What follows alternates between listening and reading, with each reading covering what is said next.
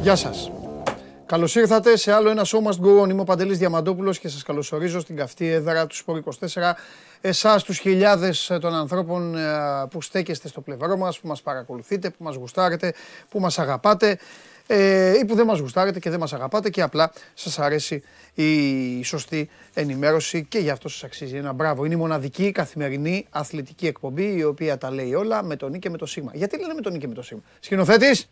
Ο σκηνοθέτης, να ξέρετε, είναι ο άνθρωπος ο οποίος, παρόν έτσι, μπράβο, είναι που μου λύνει πάντα όλες αυτές τις φιλοσοφικές μου απορίες, τις οποίες δεν τις λύνει, αλλά τον βάζω και αυτό. Γιατί λένε με το νι και με το σίγμα? Γιατί δεν λένε με το χ και με το ψ? Γιατί δεν λένε με το π και με το ταφ? Είναι πιο έβυχο. Ο σκηνοθέτης λέει ότι είναι πιο έβυχο. Με το νι και με το σίγμα. Δηλαδή, άμα λέγανε με το β και το π, με το β και το κάπα.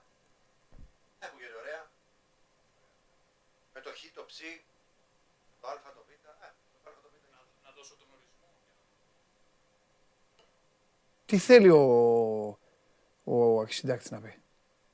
Διαμαντόπουλε, για να ενημερώνουμε τον κόσμο. Διαμαντόπουλε. Κύριε Διαμαντόπουλε. Δεν άκουσα στρατό, κύριε, δεν το άκουσα. Η φράση. Ούτε ο στρατηγός στρατό δεν έλεγε Διαμαντόπουλε. Ναι, για λέγε. Η φράση προέρχεται από το γεγονός ότι οι παλιότεροι τύποι λέξεων που είχαν το τελικό νι και σίγμα θεωρούνταν οι πιο σωστοί ή οι κομψότεροι. Οι λέξεις που τελείωναν με σίγμα ήταν κομψότερες. Παντελής δηλαδή. Και κομψότερη, Παντελής. Με νι, ποια λέξη τελειώνει? Με νι μιλάνε στην Κύπρο. Σόζο. Μεγάλες νίκες λοιπόν, σπουδαίες νίκες για τον Ολυμπιακό και τον Παναθηναϊκό. Η κάθε μία για το δικό της το στρατόπεδο. Ξεκινήσαμε...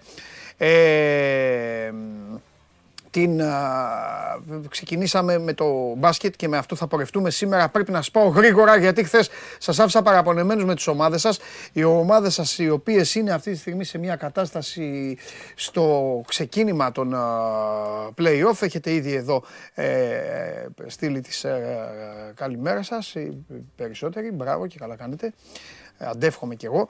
Και από εκεί και πέρα έχουμε και play-outs αύριο. Αύριο, 4 παιχνίδια αύριο, 3 παιχνίδια την Κυριακή. Θα γίνει κακός χαμός. Έχουμε και poll. Παρακολουθείτε ολοζώντανη την εκπομπή στο κανάλι του Σπορ 24 στο YouTube. Λοιπόν, και από εκεί και πέρα μπορείτε να ακούτε μέσω της εφαρμογής TuneIn ολοζώντανη την εκπομπή. Ανεβαίνει στο Spotify με τη μορφή podcast και φυσικά... με το Android Auto, την άλλη εφαρμογή, την ακούτε στο αυτοκίνητο. Λοιπόν, δώστε την κάρτα, δώστε την κάρτα. Πάμε! sport24.gr /vote. Σε λίγο ανοίγει και η κάλπη. Ποιος θα είναι πρωταθλητής στη φετινή σεζόν? Σας το έχω πει από χθες. Ο σκηνοθέτης πάλι σκόνει τα χέρια.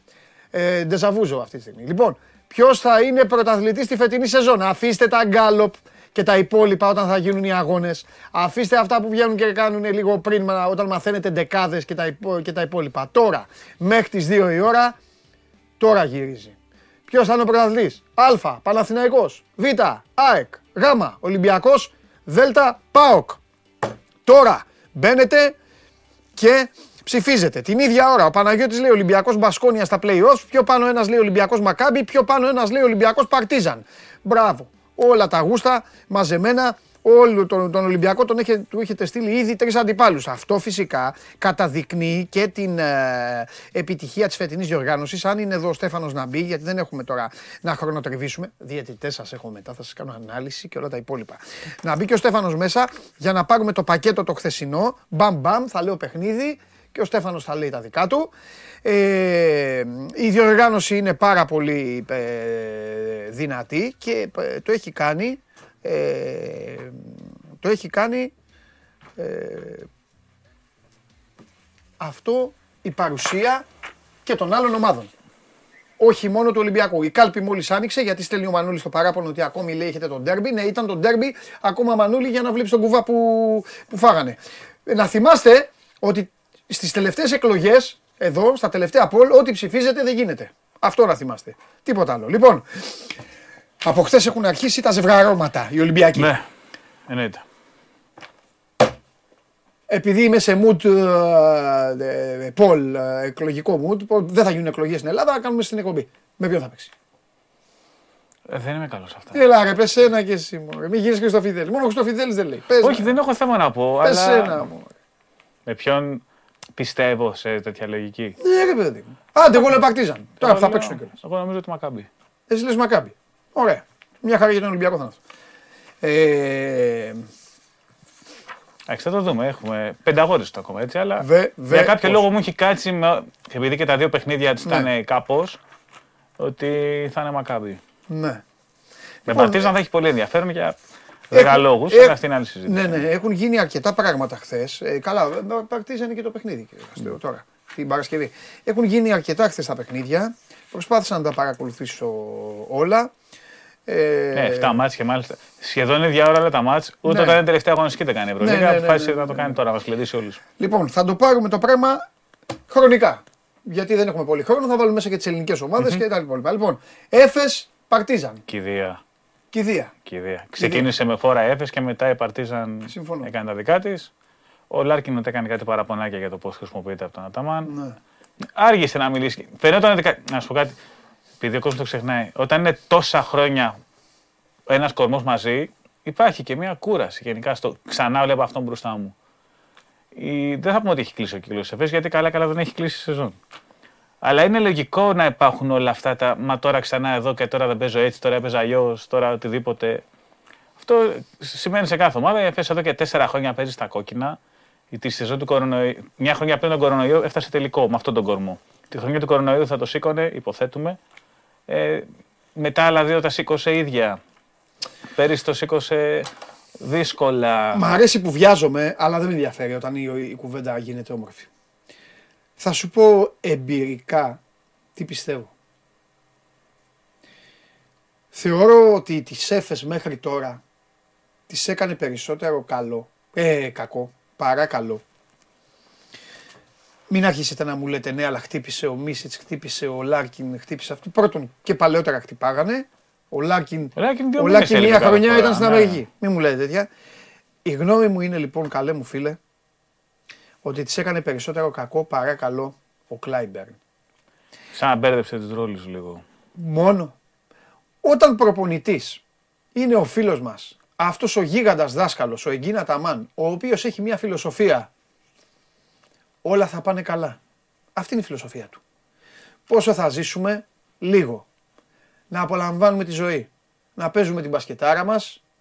Να κερδίζει η Γαλατά που είναι η ομάδα μου. Να προσέχω την Έφες που είναι το σπίτι μου. Να πηγαίνω στην Ελλαδάρα μου που τη λατρεύω, να κάνω τα μπάνια μου, να ακούω τη μουσική μου, να κάνω όλα αυτά. Είναι τέτοιος άνθρωπος Άταμα. Δεν θέλει πολλά στο κεφάλι του. Δεν θέλει πολλά στο κεφάλι του. Είχε λοιπόν τον Γκρούνοσλαβ Σιμών. Ένα παίκτη ο οποίος του άπλωνε το γήπεδο, του μοίραζε έναν... Είτε έπαιζε 20 λεπτά είτε 2, δεν μιλούσε πριν γιατί είχε έναν... Πώς λέει ο Παναθηναϊκός, έχω τον Μπονίτκα, ένα τέτοιο στυλ παίκτη, τρίχες κατσαρές. Ο Σιμών ήταν ο πρίτανης αυτού του είδους μπάσκετ. Ο Σιμών, αναλογικά για να καταλάβω, είχε ένα ρόλο που είχε ο Παπαλουκάς. Όχι τόσο μεγάλο. Στη φάση ότι ερχόταν πάντα από τον πάγκο, ενώ παίχτης κλάσης δεχόταν, ενώ κάποτε παίζει 30 λεπτά να παίζει τόσο. Απέστρεψε τη φανέλα του Εφές. Δηλαδή, τι να συζητάμε για το τι σήμαινε για τον οργανισμό της ο Σιμών. Τέλεια. Απέστρεψε την φανέλα του. Είχε λοιπόν αυτό. Είχε το Λάρκιν σε ρόλο, εγώ θα κάνω την τρέλα μου. Είχε το Μίσιτς. Άστο. Κάνει ό,τι θέλεις αγώνα. Ερχόταν ο Μπομπουά να κάνει τα έξτρα ποντάκια του, να κάνει όλα αυτά. Η προσθήκη του Μπράιαντ λειτουργήσε. Όμορφα, είχε πάει στη Μακάμπι, δεν έκανε τον πολυθόρυβο. Έφαγε σφαγέρα από τον NBA που δεν πήρε το ρόλο που περίμενε, οπότε ήθελε να μπει σε ένα περιβάλλον. Και τι γίνεται λοιπόν, δις πρωταθλήτρια Ευρώπης, ου μην και τρεις, γιατί πιστεύω ότι ο κορονοϊός της το στέρισε, θα ζούσε δηλαδή back to back to back, παίρνει τον Κλάιμπερν, ο οποίος... Είναι παικτάρα. Είναι ο Κλάιμπερν. Είναι ένας από τους 3, 4, 5 καλύτερους παίκτες στην Ευρώπη. Όπως και να το δούμε. Ακόμα και μετά τον τραυματισμό του επέστρεψε. Βάζει ένα νταλκά στο κεφάλι του. Αντικατέστησε παίκτη 15 λεπτών με 30 λεπτών παίκτη. Το Σιμών με τον Κλάιμπερν. Ανακατεύονται οι ρόλοι. Την ίδια ώρα δεν μου γεμίζει το μάτι, το ξαναλέω, δεν μου γεμίζει το μάτι, γιατί ο χρόνος είναι αμίληκτος και ο Μπράιαν Ντάνστον δεν είναι πια ο παίκτης που από το Πεζάρο πάει στον Ολυμπιακό και αντικαθιστά το Χάινς, είναι γεροντάστον πλέον. Από πίσω έχει το Πλάις που βγαίνει να κάνει τα τρυποντάκια του, θα πάρει, είναι ραδιούργος, είναι, αλλά είναι αυτό. Και έχει το Σίγκλετον που και αυτός είναι πλέον. Το θέμα του 4 είναι ένα θέμα αντίθεση, γιατί έπαιζε τόσα χρόνια με Μόρμαν και Σίγκλετον και λέγανε όλοι μάμα το ένα με το άλλο, μα ίσως να μείνουν σε αυτό το επίπεδο. Ο Μόρμαν και ο Σίγκλετον ξέραν τους ρόλους τους. Ήρθε ο Πολωνάρα, ο οποίος δεν τίθεται θέμα για το τι παίκτης είναι. Ναι. Και έφυγε, όπως ήρθε έφυγε. Που τώρα είναι στη Ζάλγκη. Έτσι. Και ο Σίγκλετον ήρθε τώρα όταν είναι της πυρκαγιάς φάση. Ότι τώρα χανόμαστε να έχουμε ένα παίκτη που ξέρει την κουλτούρα μας. Πιστεύω λοιπόν. Άλλαξε τα τεσσάρια της ο Ζίζης αντίστοιχα στο 5. Όπως δεν κόλλησε ο Πέτρουσεφ, έτσι φαίνεται δεν κολλάνε back to the basket ψηλή τόσο πολύ στην ΕΦΕΣ. Είναι ο Πλάις που στεραπέξει και ο Ντάστον παίζει pick and roll. Ο Ζίζης δεν είναι τίποτα από τα δύο. Όπως δεν ήταν ο Πέτρουσεφ. Ναι. Και στεκόμαστε πιο πολύ στην ΕΦΕΣ σήμερα παρά να ακούσετε για τον Ολυμπιακό σας και τον Παναθηναϊκό σας, γιατί η λογική λέει. Θα πω τώρα βαριά κουβέντα. Η λογική λέει ότι η ΕΦΕΣ αποκλείστηκε. Πού θα βρει η ΕΦΕΣ τρεις νίκες παραπάνω από τους από πάνω? Και από πάνω τι θα κάνουνε? Θα χάνουνε συνέχεια? Δεν είναι ακραίο σενάριο, αλλά είναι δύσκολο. Καλά, δεν είναι ακραίο. Έχει την προσωπικότητα και οτιδήποτε να κάνει και 5-5 μέχρι το τέλος. Και όταν αποκλείεται, ακριβώς. Όταν αποκλείεται λοιπόν ο ενδυνάμει πρωταθλητής Ευρώπης, που ήταν και πρωταθλητής Ευρώπης και λογικά θα ήταν και πιο πριν, είναι ένα μεγάλο ζήτημα. Και έχει και κάποιους καλούς. Άμα είναι αυτό, μιλάμε για τον ορισμό του τέλους εποχής. Ναι, συμφωνώ. Και έτσι βγήκε το ξέσπασμα. Θεωρώ και λίγο μικροπρέπεια, παρότι εγώ τους γουστάρω αυτούς τους παίκτες, το ξέρεις. Θεωρώ λίγο μικροπρέπεια του Λάρκιν. Τώρα ο Αταμάν τον έχει στηρίξει πάρα πολύ. Εθνική Τουρκίας. Έχει πάρει εθνική. 300.000 παίρνει κανένας στην Τουρκία. Δηλαδή, οκ. Όχι πως ο Λάρκιν δεν έχει παίξει τα προηγούμενα χρόνια, αλλά. Δεν το συζητάμε. Και πέρυσι δεν ήταν καλός ο Λάρκιν. Η ΕΦΕΣ έχει στηριχθεί πέρυσι σε ένα μέσο, ο οποίος είναι διαστημικός. Για να φτάσει μέχρι τέλος του δρόμου. Λοιπόν. Και βρισκόμαστε λοιπόν ίσως στον αποχαιρετισμό της ΕΦΕΣ και στην ευκαιρία της να το ξαναπάρει από την αρχή. Δεν ξέρω τι θα γίνει. Θα φύγει ο. Ο Μίτς έχει αλλάξει ατζέντη για το NBA. Δεν έχει το Μίσκο πλέον. Τον εκπροσωπεί άλλη εταιρεία στην Αμερική. Ναι, η λογική είναι ότι θα μείνει ο Κλάιμπερν βάσει του συμβολέου, γιατί τώρα πήγε. Να χτίσει γύρω από τον Κλάιμπερν μπορεί. Ό,τι καλό κυκλοφορεί σε ψηλό θα το χτυπήσει η ΕΦΕΣ. Να είστε σίγουροι γι' αυτό. Εκεί σε κοντά μα φύγει ο Μίτσιτς. Ναι. Δηλαδή γενικά θα πέσουν λεφτά. Θα πέσουν λεφτά. Είναι μια ομάδα που και οι παίκτες οι οποίοι είναι ελεύθεροι θα την χτυπήσουν. Τον Ντάριο Τόμσον δεν το βλέπω πολύ καλά στην Μπασκόνια, ας πούμε. Άμα η ΕΦΕΣ βγει στην αγορά για παίκτες, είναι χαρακτηριστική περίπτωση παίκτη που έχει κάνει ήδη το step up και μπορεί εύκολα να κοιτάξει. Δεν έχω κάποια πληροφορία έτσι. Απλώς είναι χαρακτηριστικό παράδειγμα η Μπασκόνια σούπερ μάρκετ των μεγάλων ομάδων και μοιράζει γενικά. Λοιπόν, προχωράμε. Ζάλγκιρις Ολυμπιακός. Πιστεύω να με διάβασες και αν δεν με διάβασες, νομίζω ότι ο τίτλος τα λέει όλα. Δεν νομίζω το παιδί αυτό. Δεν στέκομαι εγώ στον buzzer beater. Όχι, είναι όλα τα άλλα. Τρίχες κατσάρες. Είναι όλα τα άλλα. Ο Ολυμπιακός ο οποίος μπήκε χάλια. Πάλι χωρίς Λούκας, ένα παιχνίδι που θα τον ήθελε γιατί έτσι όπως παίζει πιεστικά. Η Ζάλγκιρις θέλει κάποιον να διαβάζει το μάτι. Ήταν και το άλλο που έγραψα. Να τελειώσει το παραμύθι, νομίζω τελείωσε χθες. Χθες κατάλαβε ακόμη και πιο. Δεν έχουμε ανάγκη το μακρύ. Έλα, λείπει και ο Διαμαντόπουλος και τι έγινε, νικάμε.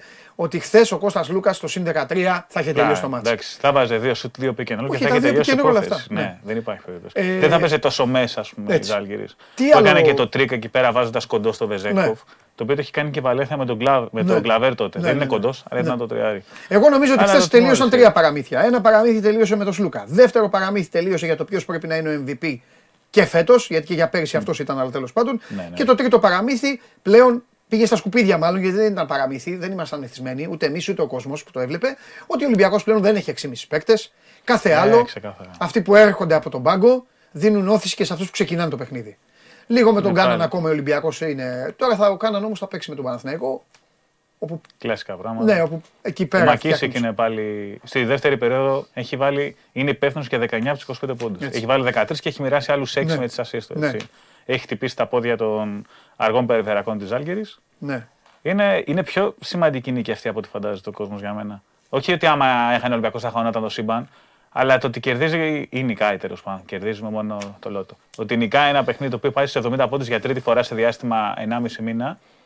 Λέει αρκετά για αυτήν την ομάδα. Πόσο δε μάλλον χωρίς τον Κώστας Σλούκα, ο οποίος είναι ο τύπος ο οποίος έχει την μπάλα στα χέρια του συνήθως στο τέλος. Ναι. Το οποίο είναι πάρα πολύ βασικό. Λοιπόν,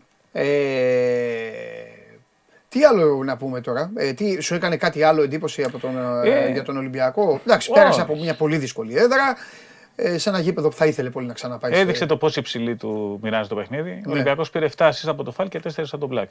Ναι. Μεγάλη υπόθεση αυτό, το να έχεις ψηλούς που διαβάζουν το παιχνίδι. Μοιάζει με λεπτομέρεια, αλλά δεν είναι και τόσο. Ειδικά στο πώς παίζει ο Ολυμπιακός του Γιώργου Μπατζόκα, έτσι. Των αδελφών Αγγελόπουλων, τους οποίους προπονεί ο Γιώργος Μπατζόκας. Γιατί δεν θέλει και ο coach να λέμε την ίδια την ομάδα. Σωστά. Εντάξει, οι Ζάγκες είναι μια πολύ ιδιαίτερη ομάδα και στο σεφ είχε δωρήσει τον Ολυμπιακό. Παίζει πολύ σκληρά, παίζει πολύ κλειστά.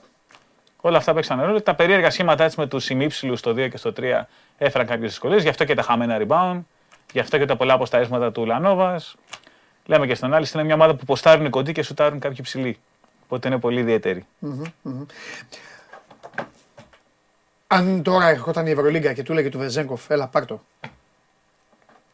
θα τσαντιζώσουν? Δεν νομίζω. Θα το θεωρούσε, να το δούμε... θα μπορούσε να βγει μια ομάδα και να διαμαρτυρηθεί? Όχι. Πρέπει να δούμε ποιος είναι ο ανταγωνισμός. Δηλαδή, ποιος είναι ο ανταγωνισμός του. Στη Real ποιος είναι ο καλύτερος παίκτης? Δεν υπάρχει. Αυτό δεν έχουν παίξει καλή σεζόν, αλλά δεν υπάρχει, και ομάδες που είναι πάνω. Ποιος ακριβώς παίξει και είναι καλύτερος? Δεν υπάρχει. Προκαλούμε αυτή τη στιγμή να βάλουμε κάτω και να δούμε τα καλύτερα, τους καλύτερους τέτοιους. Ποια κλειδιά, ρε παιδιά, για το Βεζέγκοφ λέμε? Τους καλύτερους, να δούμε τους καλύτερους. Κάθε ομάδας. Εδώ ο κόσμος μαζί. Ό,τι είναι. Εξαιρούνται οι άρρωστοι. Μην αρχίσετε να στέλνετε. Λοιπόν. Ούτε στη Real ξεχωρίζει. Ο Μούσα είναι καλός στη Real, αλλά όχι για MVP. Στην Barcelona ο Μύρο της τραβάει, αλλά όχι για MVP. Στη Μονακό τραβούσε ο James, τώρα James. Ο Γκούντουριτς προσπαθεί να κερδίσει όλα τα μάτς και πάει και πάντα στην τελευταία φάση και δίνει την μπάλα στον αντίπαλο. Ο Γκούντουριτς στη Φενέρ. Δηλαδή, άμα το δούμε και βάσει εικόνας ομάδας και βάσει εικόνα του καλύτερου παίκτη της ή του πιο σημαντικού παίκτη της, αν θέλουμε να δούμε στο έτσι τώρα. Το καλύτερος είναι και αυτό κάτι υποκειμενικό. Νομίζω ότι με τα δεδομένα που έχουμε δεν τίθεται ζήτημα. Όχι πως δεν έχουμε δει και πιο τρελά πράγματα να γίνονται, γενικά. Κάποτε έχει βγει MVP στο Final Four τον Νικούκοτς αντί για τον Ζόραν Σάβιτς γιατί ψηφίσαν στο ημίχρονο. Αλλά ήταν άλλες εποχές τότε. Ακόμα με χαρτάκι ψηφίζουμε στο Final Four, αλλά λέμε τώρα. Αλλά έχεις το τέλος του ημιχρόνου. Δεν έχει αντίπαλο Βεζέγκοφ. Δεν έχει αντίπαλο Βεζέγκοφ. Παίζει μόνος του. Γιατί δεν είναι μόνο αυτό που κάνει. Είναι για πόσο διάστημα το κάνει. Και πώς το κάνει και πότε το έκανε και πώς ήταν η ομάδα του όταν το έκανε και πώς είναι η ομάδα του τώρα που συνεχίζει να το κάνει. Δηλαδή ο Ολυμπιακός μπορεί να αποκλειστεί στους 8. Ο Βεζέγκοφ είναι ο MVP της Ευρωλίγας. Δεν τίθεται ζήτημα. Δεν θα έπρεπε να τίθεται ζήτημα. Ναι, ναι. Δηλαδή είναι, πώς να πω, μπράβο στο Σάσα για ένα και μόνο λόγο. Το ξεφτύλισε φέτος. Πραγματικά το ξεφτύλισε. Σαν τη χρονιά που ο Κάρι το έχει πάρει στο NBA που δεν υπήρχε θέμα. Γι' αυτό έλεγα είναι Χάλαντ, ρε παιδί μου. Παίζει η City, τώρα βάζει γκολ αυτός στην Αγγλία, βάζει 10 κιλά γκολ. Δεν είναι, δηλαδή λένε οι άλλοι. Ναι, θυμίζει εποχές, αυτό που είχε κάνει ο Μύρο στην πρώτη σεζόν αντίστοιχα, στην Μπαρσελόνα. Κάπως έτσι. Τέτοιο επίπεδο η απόδοσή του και η πορεία της ομάδας αντίστοιχα. Με το δικαιολογεί. Ναι. Λοιπόν.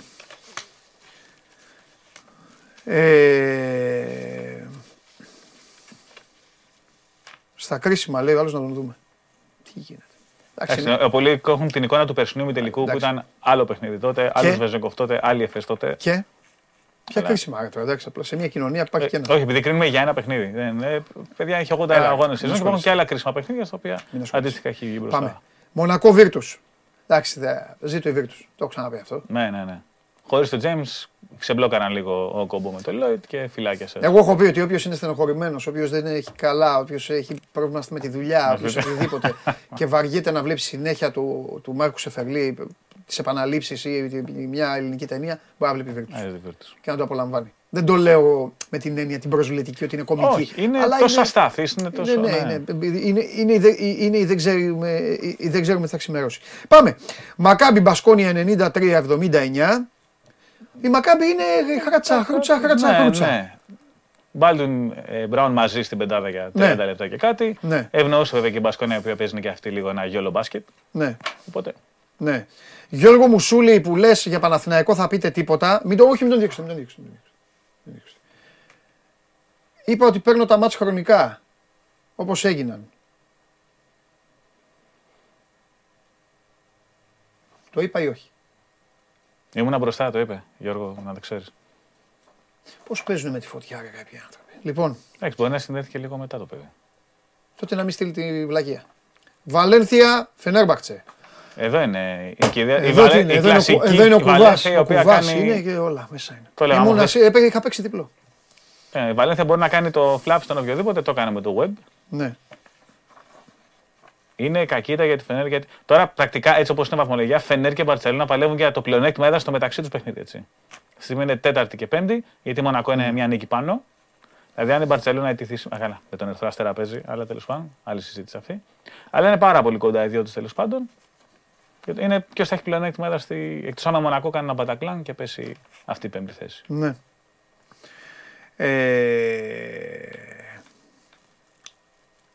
Ρεάλ Αρμάνι. Ρεάλ Μιλάνο. Η Αρμάνι έχει το, αυτή την ατυχία. Ναι. Την ατυχία Αρμάνι να έχει πλέον τους παίκτες της και να έχει φορμαριστεί σε φάση που πλέον δεν το σώζει. Όταν οι παίκτες πέφτανε σαν τα κοτόπουλα, σαν να είναι παίκτης ΑΕΚ τέλος πάντων. Γιατί η διαφάση είναι η Αρμάνι με την ΑΕΚ. Που πέφταν. Και έχει τεράστια δοξανακάλυψη, δεν καλύπτεται αυτό. Ναι. Είναι κρίμα για την Αρμάνι, για την επένδυσή της. Αλλά... Δεν υπάρχει κρίμα. Έκανε κρίμα, τόσο, ναι. Μεγάλη, έκανε τόσο μεγάλη ο γκάπ. Ναι. Ναι, τι να της κάνει κανείς. Η Real, μπράβο στη Real, μπράβο στον Ταβάρες που συνεχίζει να κάνει τάπες, όπως και στον Παπαγιάννη, μπράβο στον Σέρχιο Ροντρίγκεθ που εκτελεί τρίποντα. Μπλέκω και τα στοιχηματικά, για να ξέρετε, να μην με ρωτάτε την άλλη εβδομάδα. Και Βιλερμπάν, Παναθηναϊκός. Δεύτερη νίκη. Συνεχόμενη, εύκολη, σχετικά κατάλαβες, ενώ το οδήγησε το μάτς Παναθηναϊκός. Εντάξει. Πάντα υπάρχει μία αποσυμπίεση, δηλαδή μία βασικά συσπήρωση μετά από αυτό που είχε γίνει με τον ΠΑΟΚ την ήττα του Παναθηναϊκού. Ναι. Ήταν πιο όριμο η προσέγγιση του αγώνα. Ναι. Ο Μπέικον πιο μέσα στο σύστημα, ο Λί στο δεύτερο ημίχρονο. Ο Ματζούκας πήρε χρόνο, μάλιστα και στο 5, έκλεισε και το μάτς στο 5. Του τέριαξε. Ναι. Ο Ματζούκας είναι ένα παιδί το οποίο σωματικά, ναι. Σωματικά είναι έτοιμο για την Ευρωλίγα εδώ και 2 χρόνια. Μιλάμε καθαρά σωματικά. Ναι, δηλαδή, ναι, όταν είχε γίνει μεταγραφή που είχα μιλήσει με διάφορους ανθρώπους τότε για το Λευτεράκι, μου είχαν πει ότι σωματικά δεν τίθεται θέμα. Δηλαδή δεν μπορεί να τον ποστάρει κανείς τώρα. Και μιλάμε για πριν από 1,5 χρόνο. Εγώ συμφωνώ μαζί σου και πιστεύω ότι θα είναι μεγάλη χασούρα του Παναθηναϊκού να μην εκμεταλλευτεί αυτό που του δίνεται η ευκαιρία, δηλαδή που τα έχει πάει χάλια στη διοργάνωση. Είναι μεγάλη του ευκαιρία να βγάλει το Ματζούκα για του χρόνου. Δεν έχει λόγο να μην το κάνει. Δεν έχει λόγο κανένα. Δηλαδή θα πρέπει να του κυνηγάνε. Δεύτερο τεσάρι πρέπει να είναι ξεκάθαρο ο Μαντζούκας. 100%. Γενικά δεύτερο τεσάρι. 100%. Και να σου πω και κάτι. Πόσο χρονών είναι ο Ντέρικ Γουίλιαμς?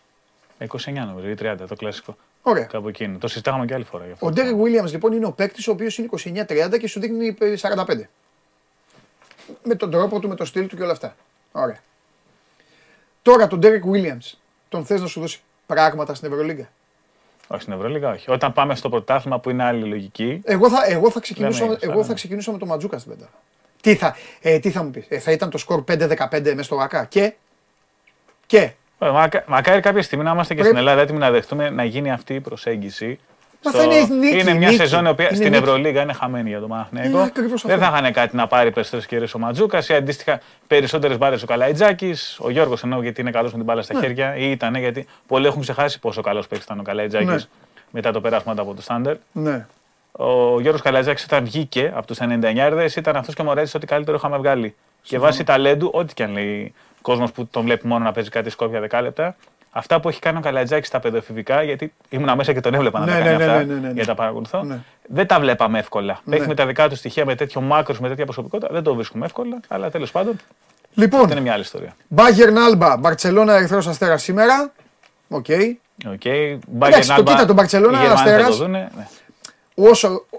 Όσο υπάρχουν Καμπάτσο Βιλντόζα, εγώ Ερυθρός Αστέρας θα λέω ότι μπορεί να κάνει κούγκι οποιοδήποτε παιχνίδι. Τέλος. Δεν πάει να χάσει με 30. Το επόμενο μπορεί να το κάνει κούγκι. Ξεκάθαρα. Τώρα το γερμανικό, εντάξει. Εγώ έχω μια απορία. Εντάξει, οι Γερμανοί είναι αποκλεισμένοι. Πλέον σιγά σιγά πλησιάζει η στιγμή που ο Παναθηναϊκός πρέπει να αποφασίσει ποιος ξένος παίκτης θα αντικαταστήσει τον Άντριους που έχει λυθεί το συμβολέο του και τυπικά. Αν θα είναι ο Γκριγκόνης ή αν θα είναι ο Ματ Τόμας. Ο Ματ Τόμας θα είναι. Θα είναι ο Γκριγκόνης όμως στο τελευταίο στο κύπελλο, θα κάνει... Τι το πει, δεν ξέρω. Έτσι όπως παίζει ο Γκριγκόνης με τον coach Σερέλη και χθες ήταν, έχει κάνει το καθοριστικό κλέψιμο στο τέλος, έχει καλές στιγμές. Θα βγάλει τον Πονίτικα.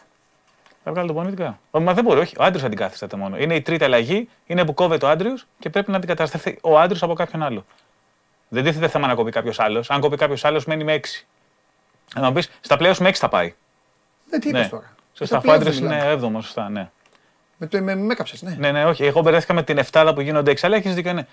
ποιος θα κοπεί για να μπει ο Γρηγόνης ή ο Τόμας. Να δούμε, από Νίτκα επίσης τραυματίστηκε χθες. Γύρισε το πόδι του, να δούμε σε κατάσταση θα είναι.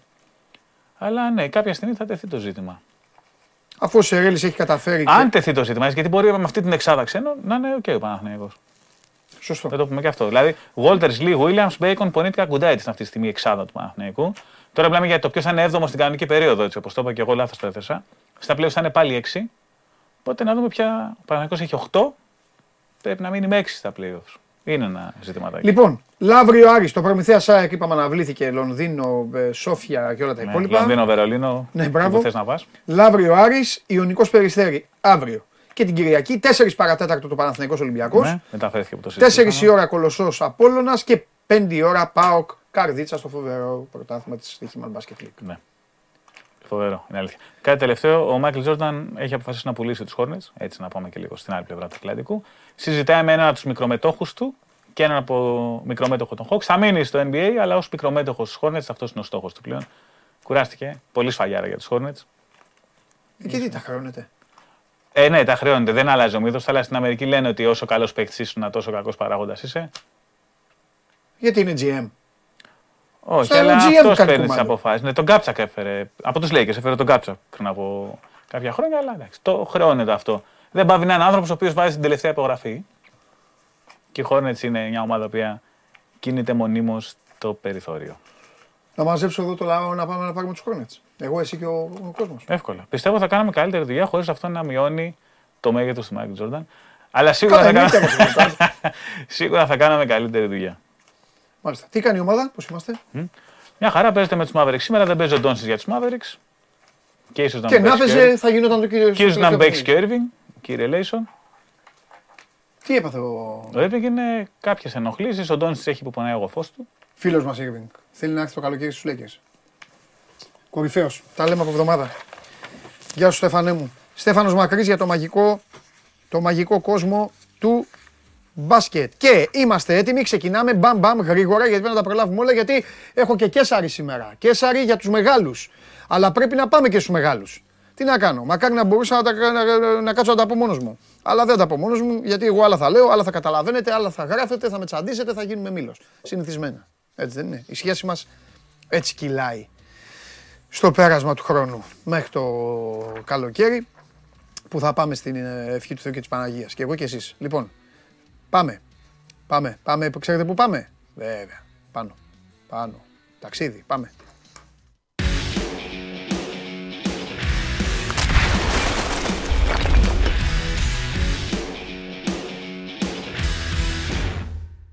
Στη μία είναι η κλήρωση του Champions League, θα την έχουμε εδώ.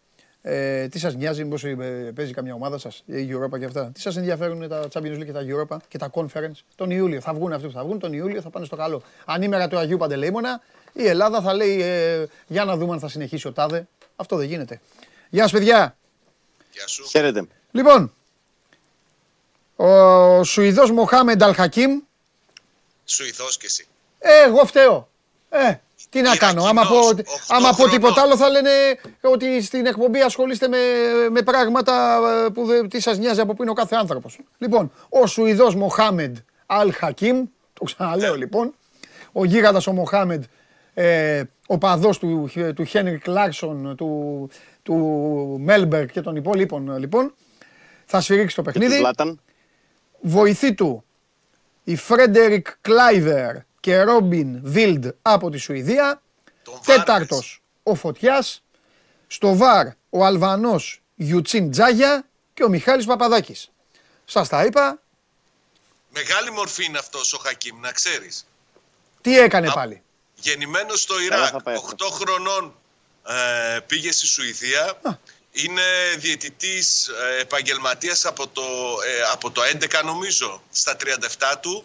Αξιωματικός στις ένοπλες δυνάμεις της Σουηδίας, ειδικές δυνάμεις της Σουηδίας. Μπράβο, βλέπεις. Ναι, μέχρι το 16 είχε προφίλ στο Facebook και μπορούσες να επικοινωνείς μαζί του και οι φίλαθλοι επικοινωνούσαν και εξηγούσε τις αποφάσεις του, τις διαιτητικές. Πέρυσι τον κυνηγούσε η εφορία γιατί απέκρυψε, λέει, εισοδήματα από τα παιχνίδια της UEFA. Τα έκανε μούχτη, τα έκρυψε και δεν τα δήλωσε και τον κυνηγούσαν. Κρίμα, κρίμα που δεν έχει το προφίλ στο Facebook. Θα ήταν καταπληκτικό που θα του γράφαν από κάτω οι Αριανίκοι Παοκτζίδες. Αυτό το καλύτερο. Θα ζούσε μαγικές στιγμές. Εννοείται. Ναι. Λοιπόν, το περιττό και γελίο αντιδημοσιογραφικό ερώτημα αν θέλουν να κερδίσουν οι δύο ομάδες δεν θα γίνει ποτέ σε αυτήν εδώ την εκπομπή. Μπορούμε να συζητήσουμε όμως κάτι διαφορετικό. Πόσο έτοιμες είναι να κερδίσουν, πόσο πολύ το θέλουν και πόσο έχουν μπει μέσα η κάθε μία για διαφορετικό λόγο στο νόημα της ύπαρξής της. Δηλαδή πόσο ο Άρης νιώθει έτοιμος να τελειώσει με την υπόθεση Ευρώπη και κατά πόσο γουστάρει να κόβει βαθμούς από όλους αυτούς που πάνε για πρωτάθλημα και κατά πόσο ο ΠΑΟΚ είναι έτοιμος να εκμεταλλευτεί το ξέρω ότι η Νέα Φιλαδέλφια μετά το υπόλοιπο πρόγραμμα μήπως και πλησιάσει και γίνει ακόμη πιο έτσι μάχημος για το πρωτάθλημα. Λέγε Δημήτρη μου. Κοίταξε, ο Άρης σίγουρα θέλει αρχικά να εξασφαλίσει τη θέση του στην πρώτη πεντάδα και να πάρει ένα εισιτήριο για τις ευρωπαϊκές διοργανώσεις επόμενη σεζόν. Αλλά σίγουρα αυτό που είπες για να κόβει βαθμούς σε κάθε ομάδα που θα έχει αντίπαλο και ο αντίπαλος που θα κυνηγάει το πρωτάθλημα είναι θελκτικό όπως και να το κάνει. Γιατί φέτος έχουμε φτάσει σε ένα σημείο ενώ τα προηγούμενα 2-3 χρόνια ο Άρης ήταν στις πρώτες θέσεις και έβρεζε το ίδιο καζάνι με τις υπόλοιπες ομάδες. Φέτος είναι πολύ πιο πίσω αγωνιστικά.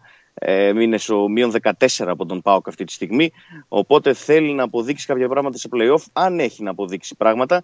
Γιατί κατά τη διάρκεια της σεζόν είδαμε ότι πολλές φορές δεν μπορεί να τα καταφέρει. Οπότε αρχικά πρώτος στόχος είναι να κλείσει ένα εισιτήριο για την Ευρώπη και πρώτη αγωνιστική κόντρα στον αιώνιο αντίπαλό του είναι μια πρώτης τάξης ευκαιρία να πάρει ένα προβάδισμα έναντι του Βόλου και φυσικά άμα κερδίσει και τον ΠΑΟΚ καλός ή κακός εν πολλοίς θα τον θέσει και πιο μακριά από το στόχο του τίτλου, οπότε είναι και αυτό φαντάζομαι στο μυαλό τουλάχιστον των οπαδών του Άρη, των φίλων του Άρη, δεν ξέρω αν είναι στο μυαλό των ποδοσφαιριστών του και του προπονητή και του προπονητικού staff, αλλά σίγουρα στο πίσω μέρος του μυαλού όλων είναι και αυτό. Γιατί το να βγει πέμπτος ο Άρης δεν θα τελειώσει σεζόν και θα πει ότι είναι επιτυχία. Πρέπει να βγει πέμπτος αυτή τη στιγμή, αλλά στο σημείο που έχουμε φτάσει, στην πρώτη αγωνιστική να παίζει με τον ΠΑΟΚ και να το θέτει και εκτός πρωταθλήματος, θα είναι και αυτό κάτι τουλάχιστον για τα μάτια του κόσμου, όχι τίποτα το περισσότερο. Δώστε γιατί πάλι, ο Άρης δεν κερδίζει. Δώστε πάλι αυτό που δίνετε, δώσατε. Μην το βγάζετε. Γιατί το βγάλατε. Δώστε κάτι. Εσείς το κάνατε ωραίο και το ξαναπήρατε. Να σε ρωτήσω κάτι. Πώς σου φαίνεται. Πώς σου φαίνεται αυτό που δημιουργείται, αυτό που έχει δημιουργηθεί στη βαθμολογία και ο Άρης είναι η δεύτερη ομάδα σε ισοπαλίες μετά την ΑΕΚ και έχει το μοναδικό διψήφιο αριθμό ητών. Εντάξει, δείχνει ότι το μέταλλο της φετινής ομάδας δεν ήταν αυτό που θα έπρεπε. Τώρα να έχεις 10 ήττες σε αυτό το πρωτάθλημα, δηλαδή και μέσα έξω να χάνεις από τους μεγάλους που λέει ο λόγος, πάλι δεν τις φτάνεις. Ναι. Και πάλι δεν έχει χάσει κιόλας μέσα έξω. Έχει κερδίσει τον Ολυμπιακό μέσα. Δεν έχει τηθεί από τον ΠΑΟΚ εντός έδρας. Εντάξει, δεν τα έχει πάει καθόλου καλά και με τις μικρότερες ομάδες και γενικότερα στα εκτός έδρας παιχνίδια. Ναι. Εντός ο Άρης είναι πολύ καλύτερος όπως έχουμε πει από την αρχή της σεζόν και είναι ένα όπλο η έδρα του. Την Κυριακή αναμένεται να έχει και πολύ κόσμο ο Κλεάνθης Βικελίδης. Είναι σημαντικό το παιχνίδι. Οπότε νομίζω ότι θα δούμε, αν δούμε τον Άρη των εντός έδρας αγώνων της φετινής σεζόν, δεν νομίζω ότι θα γνωρίσει άλλη ήττα. Αλλά σίγουρα παίζει κόντρα σε μια πολύ καλή ομάδα που βρίσκεται σε καλό φεγγάρι και ο Άρης έχει απουσίες για την Κυριακή. Απουσίες εννοώ που πορεύεται με αυτές και εδώ και μερικές εβδομάδες, όπως του Μάνου Γκαρθία ή του Ρουπ. Γιατί και ο Ρουπ ήρθε για αντι Μάνου Γκαρθία το Γενάρη και δεν θα παίξει την Κυριακή κόντρα στον ΠΑΟΚ. Δεν έπαιξε και την προηγούμενη εβδομάδα κόντρα στον Παζιάννη να ταλαιπωρείται από πρόβλημα τραυματισμού. Ναι. Έχει τα θεματάκια του στον άξονα ο Άρης, αλλά σίγουρα δεν μπορεί να ζητάει κάτι από το παιχνίδι, κάτι λιγότερο από τη νίκη. Έχει φτάσει σε ένα σημείο που χρειάζεται μόνο τη νίκη. Είναι ένα ντέρμπι, ακόμα και αδιάφορος βαθμολογικά να ήταν ο Άρης. Θα έπαιζαν όλοι αυτοί που θα έπρεπε να παίξουν και όλοι αυτοί που θα ήταν στη διάθεση του προπονητή για να κυνηγήσουν τη νίκη απέναντι στον αντίπαλο, στον συμπολίτη και μεγάλο αντίπαλο. Σάβα, γιατί γελάς? Χαμογελάω, δεν γελάω. Εντάξει, γιατί χαμογελάω. Χαίρομαι που βλέπω το φίλο μου τον Δημήτρη. Είχα καιρό να το δω. Ναι. Και εγώ χαίρομαι πάρα πολύ, Σάββα, που είμαι σε διπλανά παράθυρα για ακόμη μια φορά. Κοιτάξτε, για τον ΠΑΟΚ δεν χρειάζεται να συζητάμε ότι είναι και έτοιμος και θέλει πάρα πολύ να κερδίσει. Έτσι κι αλλιώς και ο Λουτσέσκου, μιλώντας στους παίκτες, τους λέει ότι σε αυτή τη διαδικασία που ξεκινάει από την Κυριακή στα play-off κάθε παιχνίδι για τον ΠΑΟΚ είναι σαν τελικός. Θα προσπαθεί να κερδίζει όλα τα παιχνίδια και θα βλέπει στη συνέχεια τι κάνουν οι άλλοι. Δεν θα βλέπει ούτε το προηγούμενο ούτε το επόμενο παιχνίδι. Σημαντική για μένα είναι η απώλεια του Ίγκασον για τον ΠΑΟΚ στο συγκεκριμένο αγώνα. Με τον Ισλανδό να ακολουθεί ατομικό πρόγραμμα, έχει βγάλει ένα είδημα το οποίο χρειάζεται να το αντιμετωπίσει με ειδική διαχείριση στις προπονήσεις. Δεν ξέρω αν έχει πιθανότητες, για μένα είναι απειροελάχιστες για να προλάβει το παιχνίδι της Κυριακής. Λογικά στη θέση του θα αγωνιστεί ο Κάργας. Υπάρχει ένα θέμα για τον ΠΑΟΚ στα στόπερ, γιατί λείπει και ο Νάσμπερκ. Είναι διαθέσιμοι ο Κάργας, ο Κουλεράκης και ο Μιχαηλίδης για το παιχνίδι της Κυριακής, αλλά νομίζω ότι ο ΠΑΟΚ θα προσπαθήσει στο κενό του Ίγκασον, εφόσον επιβεβαιωθεί, να το καλύψει κυρίως με την συνολική ανασταλτική του λειτουργία. Σε ανησυχεί που το καλύτερο στόπερ του πρωταθλήματος δεν παίζει πρώτη αγωνιστική? Φυσικά με ανησυχεί. Ωραία. Η διακοπή όμως μετά βοηθάει, να υποθέσω δηλαδή. Ναι, ότι θα είναι έτοιμος. Λογικά θα είναι, ακόμη αν δεν παίξει την Κυριακή, που δεν θα παίξει για μένα, μάλιστα, θα είναι έτοιμος για το παιχνίδι με την ΑΕΚ. Περίφημα. Ωραία. Εντεκάδα λοιπόν μπροστά θα μας πεις, αλλά είναι αναμενόμενη. Ολιβέιρα, Ζίβκοβιτς, Νάρη, Κωνσταντέλιας. Τα κουκιά είναι μετρημένα. Ολιβέιρα, Ζίβκοβιτς, Νάρη, Κωνσταντέλιας. Ένα ερωτηματικό ποιος θα είναι δίπλα στον Ντάγκλας Αουγκούστο. Πάντα υπάρχει αυτό το ερωτηματικό. Αν θα είναι ο Σβάμπι ο Ντάντας. Μπράβο, Κοτάρσκι κάτω από την εστία, Κάργας, Κουλιεράκης στα στόπερ, Ράφα και Σάστρες στα μπακ. Ωραία, μια χαρά. Άμα μπει καλά ο ΠΑΟΚ στο μάτς θα κερδίσει. Άμα βάλει γκολ στην αρχή και πάει καλά θα κερδίσει. Άμα κάνει αυτά που κάνει συνήθως απέναντι στον Άρη και στην αρχή, είναι δυσκύλιος, είναι αυτό, είναι εκείνο, όσο θα περνάει η ώρα θα είναι υπέρ του Άρη. Δεν κρίνω από έδρες, γιατί και στο Ιντούμπα τα τελευταία χρόνια πάλι το ίδιο παθαίνει ο ΠΑΟΚ. Το παθαίνει και στην Ντούμπα με τον Άρη. Γενικά ο Άρης έχει καλή παράδοση τα τελευταία χρόνια. Ναι. Έχασε φέτος την Τούμπα. Πριν από 2 χρόνια είχε χάσει ένα παιχνίδι play-off στην έδρα του. Εντάξει, είναι δύσκολα πάντα τα παιχνίδια για τον ΠΑΟΚ στο Λεάνδρη Βικελίδης. Στο πρωτάθλημα το έκανε εύκολο. Ζορίστηκε στην λίγο. Τούμπα. Ναι, στην Τούμπα. Δεν κέρδισε το Βικελίδης. Ωραία, Δημήτρη μου. Τίποτα φοβερό για την εντεκάδα, κάτι που θα μας κάνει να πούμε τι έκανε τώρα? Όχι, δεν νομίζω. Αξιοσημείωτες μόνο οι επιστροφές του Ετέμπο και του Ντουμπάτσο, 2 εκ των καλύτερων ποδοσφαιριστών του Άρη αυτή τη στιγμή στο ρόστερ. Δεν έπαιξαν με τον Μπαζιάν, ήταν τιμωρημένοι αμφότεροι. Ναι. Επιστρέφουν και θα αγωνιστούν φυσικά βασικοί στο παιχνίδι με τον ΠΑΟΚ. Ξεκουράστηκαν, πήραν μερικές ανάσες. Νομίζω ότι ο Άρης θα πάει με τη δοκιμασμένη συνταγή όπως και τις προηγούμενες εβδομάδες, με φυσικά απόντα τον Ρούπο, όπως ξανά είπα. Να δούμε εκεί το ερωτηματικό είναι ποιος θα παίξει την τριάδα στα χαβ δίπλα σε Τέμπο και Νταρίντα. Αν θα είναι δηλαδή ο Ντουκουρέ ή ο Νταμπό. Χαμός θα γίνει εκεί. Χαμός θα πέσει ξύλο εκεί. Σίγουρα είναι πολύ. Τι συμβόλαιο έχει ο Ετέμπο? Είναι παικτάρα. Σάβα είναι παικτάρα ο Ετέμπο. Ο Ετέμπο είναι δανεικός από τη Stoke City ο Ετέμπο. Θα φύγει το καλοκαίρι. Ο Άρης θα κινηθεί, θα προσπαθήσει να τον αποκτήσει. Θα κινηθούν κι άλλοι. Γιατί, ναι, θα κινηθούν κι άλλοι πρώτον. Και δεύτερον, λύγει το συμβόλαιό του με τη Stoke του Ετέμπο. Δηλαδή μένει ελεύθερος το καλοκαίρι. Οπότε όποιος δώσει τα περισσότερα θα τον πάρει. Είναι πολύ καλός παίκτης. Πολύ καλός παίκτης.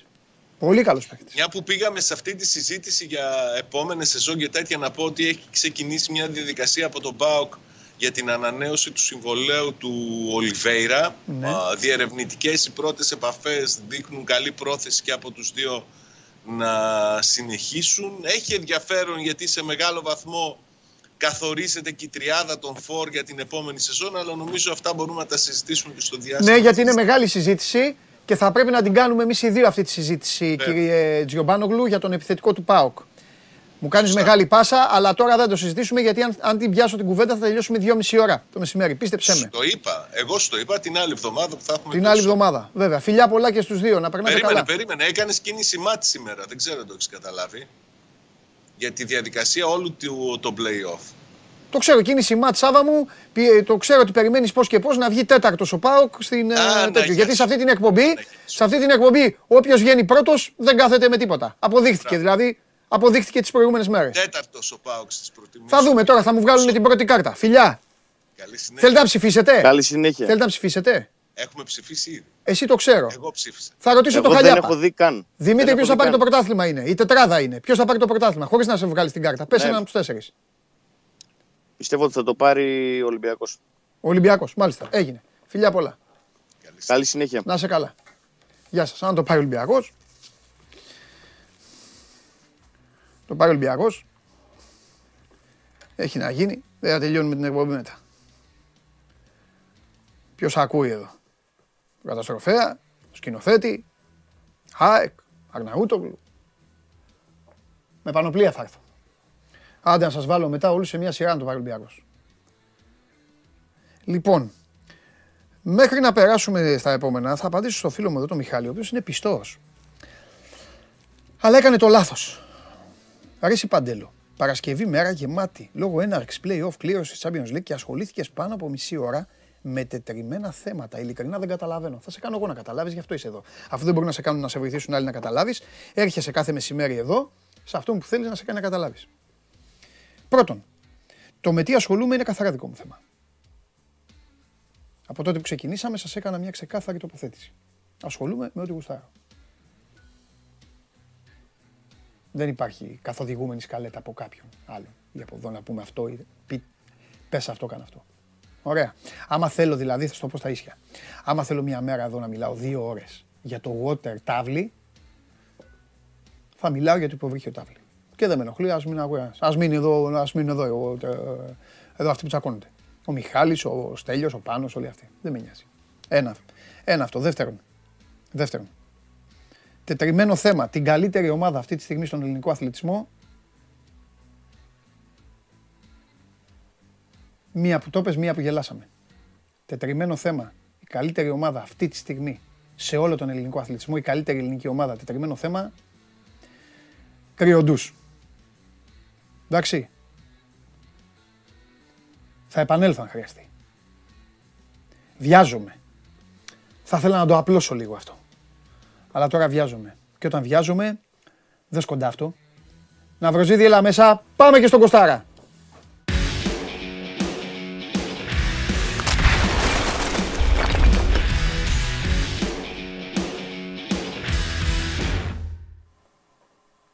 Καλημέρα. Water τάβλι γουστάρεις. Water τάβλι. Ναι, ενδιαφέρον. Και υποβρύχιο μπίζ.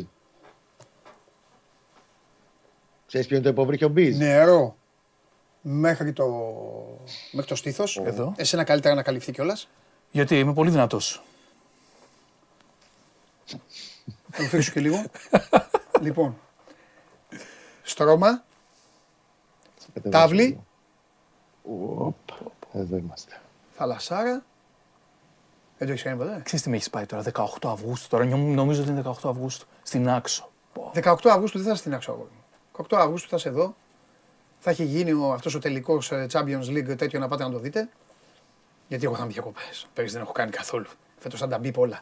Λοιπόν, θα κάνεις ένα τέτοιο. Κοστάρα μου, άρχοντά μου, μαζί μας ο πρωτοπόρος βαθμολογίας. Σκηνοθέτη, πες τώρα πόσο θα έρθει ο αγώνας στη Νέα Φιλαδέλφεια. Τώρα. Φτιάξε εδώ το λαό. Πάμε. Όχι προγνωστικά, Παντελή μου. Έλα ρε Χριστοφιδέλη. Λέγε, πες ρε εσύ. Πες. Τίποτα, μην μπαίνεις στο τρυπάκι. Μην πεις τίποτα.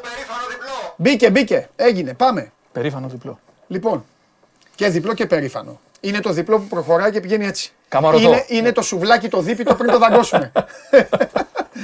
Λοιπόν, για πείτε τώρα. Ευχαριστώ πάρα πολύ την ώρα έναρξης. 9,5 ώρα. Τέλος πάντων, μην αρχίσουμε. Εγώ δεν έχει λόγο. Εγώ 9 σου έλεγα και τελικά το βάλανε και 9,5. Ναι. Λοιπόν, πώς είναι τα πράγματα, πού να ξεκινήσουμε, από τον Κώστα που είναι... Από το φιλοξενούμενο. Όχι φιλοξενούμενο, πραγματικά, γιατί είναι σε απόσταση. Ακριβώς. Είσαι εδώ μέσα, αραχτός. Λέγε Κωστάρα, πώς είναι η ομάδα. Την είδαμε ολοζώντανη την προηγούμενη φορά στην επίσκεψή της στην ΟΠΑΠ Αρένα. Αποδείχθηκε σκληρή για να χάσει εκ του αποτελέσματος. Για μένα δεν θα είχε χάσει Αν ο Φωτάρας το είχε στείλει μέσα, γιατί μετά δεν θα μπορούσε. Δεν θα, δηλαδή πανηγυρισμοί, λίγο αυτό, πάγωμα. Δεν θα υπήρχε δηλαδή μετά το πέναλτι. Ακριβώς. Που χάθηκε, αλλά έγινε. Οπότε δεν θα είχε. Απ' την άλλη, έπαιξε λίγο έξυπνα ο Γιοβάνοβιτς. Τον κοπάνισε άσχημα από το 60 έως το 80. Εκεί που έπεσε το άλλο δίπλα στον Μπρινιόλι. Ήταν σφυροκόπημα βαρύ εκεί. Ναι, και εκεί, ήταν και γκαντέμις λίγο ο Παναθηναϊκός, θα σας πω. Γιατί με το που πέφτει αυτό στον Μπρινιόλι, εκεί 999 φορές τις χίλιες γίνεται η απόλυτη ηλιθιότητα των γηπεδούχων. Δηλαδή, πάνω που έχει το ρυθμό η ομάδα σου και πνίγει τον αντίπαλο, κάνεις εσύ αυτό, σπάει ο ρυθμός, διακόπτεται το παιχνίδι, άντε και από την αρχή. Και ο Παναθηναϊκός έζησε την πλευρά του νομίσματος της γκαντεμιάς. Γίνεται αυτό, σταματάει το παιχνίδι, ξαναρχίζει και με το ξαναρχίζει μπαίνει τον γκολ. Και τρώει γκολ. Λέγε Κώστα. Καλά είναι αυτή τη στιγμή ο Παναθηναϊκός. Ναι. Πολύ καλύτερα από ό,τι ήταν στις 8 του Γενάρη. Ναι. Αγωνιστικά πάντα μιλάμε. Τελείωσε και η προπόνηση και το βάζω τώρα στην κουβέντα γιατί έχει κάνει ένα αρκετά μεγάλο μέρος του προγράμματος. Άρα θα είναι στην αποστολή ως Σπόραρ, όχι στην ενδεκάδα. Ωστόσο θα έχει μια ακόμα σημαντική επιλογή από τον Πάγκο Γιοβάνοβιτς. Λέω γιατί είναι καλύτερα σε σχέση με το πώς ήταν τον περασμένο Γενάρη, γιατί το Γενάρη ήταν στο ξεκίνημα του κακού φεγγαριού για πολλούς και διάφορους λόγους εκείνη την περίοδο. Το πλήρωσε, το ξαναπλήρωσε και έφτασε στα ίσα του. Τελευταίες δύο αγωνιστικές της κανονικής περίοδου, μετά το παιχνίδι, μετά τον τερμινό Ολυμπιακό στο Φάληρο, ουσιαστικά ο Γιοβάνοβιτς αυτό που έκανε είναι και στα δύο μάτς με τον Πανετολικό και με τον Ατρόμητο, έβαλε σε μια σειρά την ενδεκάδα σε μεγάλο βαθμό των play-offs. Από τη στιγμή πλέον έχει και τον Μάγνουσον στη διάθεσή του μετά από 2 μήνες. Υπενθυμίζω ότι ο Μάγνουσον τελευταίο μάτς ήταν με την ΑΕΚ, είχε τραυματισμό στο παιχνίδι στα τελευταία λεπτά με την ΑΕΚ και υποτροπή μετά, έμεινε 2 μήνες έξω. Πλέον σχεδόν τους έχει όλους. Μετά από μια περίοδο που μετρούσε διαρκώς απώλειες, απουσίες, τιμωρίες, τα πάντα, με εξαίρεση βεβαίως τον Αϊτόρ που αυτό είναι μια πληγή που δεν έχει κλείσει από τον Οκτώβρη.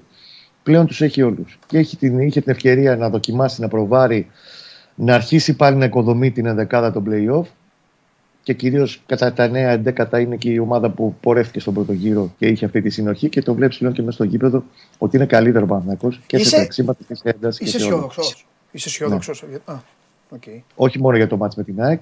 Καλά, εγώ λέω για το μάτς με την ΑΕΚ γιατί μετά έχει 2 εβδομάδες διακοπή, ρε παιδί μου. Να μιλήσουμε για μετά. Okay, ναι, μετά αλλά είμαι αισιόδοξος για όλη τη σειρά των play-offs. Μάλιστα. Ανεξαρτήτως προγραμμάτων, ποιος παίζει με ποιον, πότε παίζει με ποιον, δεν νομίζω ότι απασχολεί αυτό. Ωραία. Ανακώς, κατεβαίνει καλά στην ΟΠΑΠΑΡΗΝΑ. Ωραία, για να δούμε και ωραίο παιχνίδι. Λοιπόν, θα σε ρωτήσω στα ίσια. Έχει συνέλθει από το σοκ που τους προκάλεσε ο Ολυμπιακός. Ψυχολογικά έχει συνέλθει, σωματικά έχουμε θέματα. Έχει θέματα η ΑΕΚ. Εντάξει, οκ. Αμφίβολος ο Λιβάη Γκαρσία. Και δεν έχει. Γιατί περίμενα, μην βγες. Έπαθε κάτι που χειρότερο ή απλά είναι θέμα. Δεν έχει αποσαφινιστεί. Τετάρτη, Πέμπτη δεν έχει κάνει προπόνηση ο Λιβάη Γκαρσία. Ακολουθεί συντηρητικό πρόγραμμα. Δεν έχει αποσαφινιστεί το είδος του τραυματισμού. Και αν είναι αυτό σημαίνει δηλαδή ότι μπορεί να επιβαρύνθηκε. Αν πάμε με facts, προφανώς. Με facts πάμε. Τι να πάω, δεν κάνω. Έχει επιβαρυνθεί. Γιατί δεν έχει δοθεί, ας πούμε, ότι πονάει η γάμπα του, πονάει το πόδι του ή κάτι τέτοιο. Είναι άλλο, δεν είμαι έτοιμος. Απέδειξα με τον Ολυμπιακό, δεν έχω ρυθμό ακόμα, οπότε μένει αμφίβολος. Και άλλο έπαιξε με τον Ολυμπιακό και παραπονέθηκε ότι αισθάνθηκε πάλι κάτι. Αυτό σημαίνει δηλαδή ότι ρίσκαρε και η ΑΕΚ. Και είναι έξω Τετάρτη Πέμπτη. Βέβαια. Αυτό είναι. Μήπως έχει υπάρξει κάποια υποτροπή.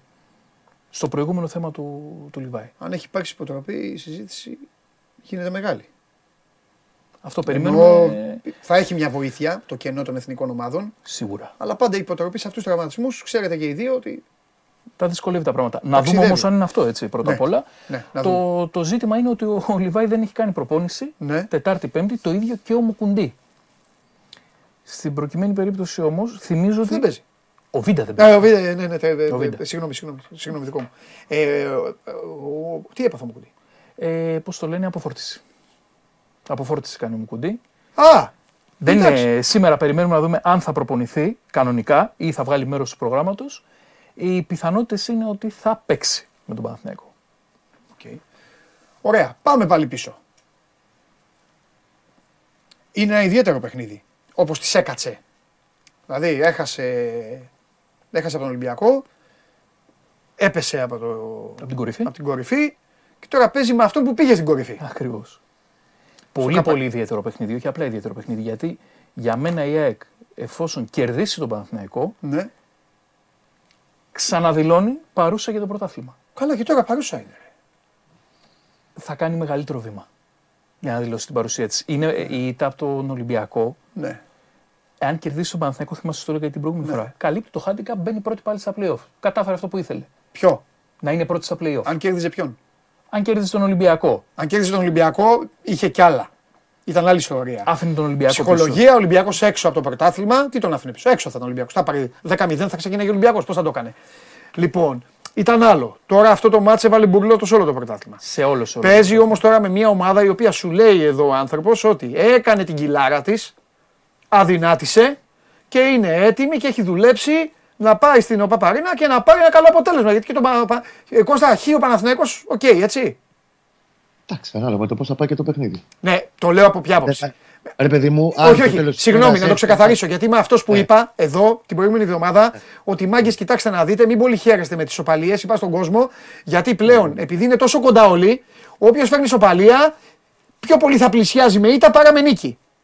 Αλλά επειδή τώρα είναι η πρώτη αγωνιστική και επειδή άλλοι δύο ακόμη δεν έχουν αγκαλιάσει, γι' αυτό λέω ότι το χ δεν θα τον καταστρέψει τον Παναθηναϊκό. Την ΑΕΚ την κάνει.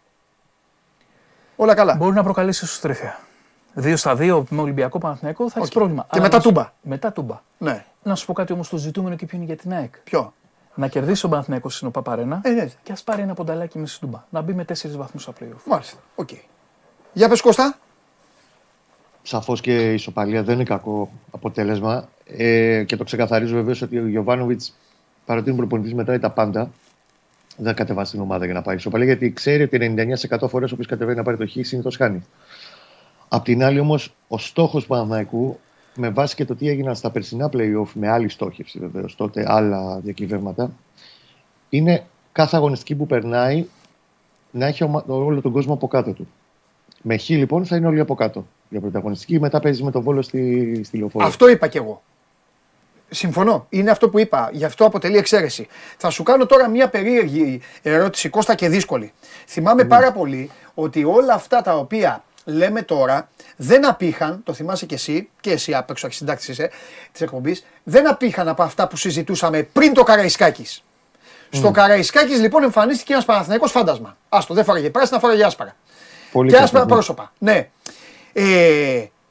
Πρώτον, αν φοβάσαι ότι μπορεί να επαναληφθεί, και δεύτερον, αν η στόχευση του Γιοβάνοβιτς είναι λίγο πολύ ίδια με αυτή που ήταν στο Καραϊσκάκης, άσχετα άμα δεν το υποστήριξαν τόσο πολύ ή μάλλον καθόλου.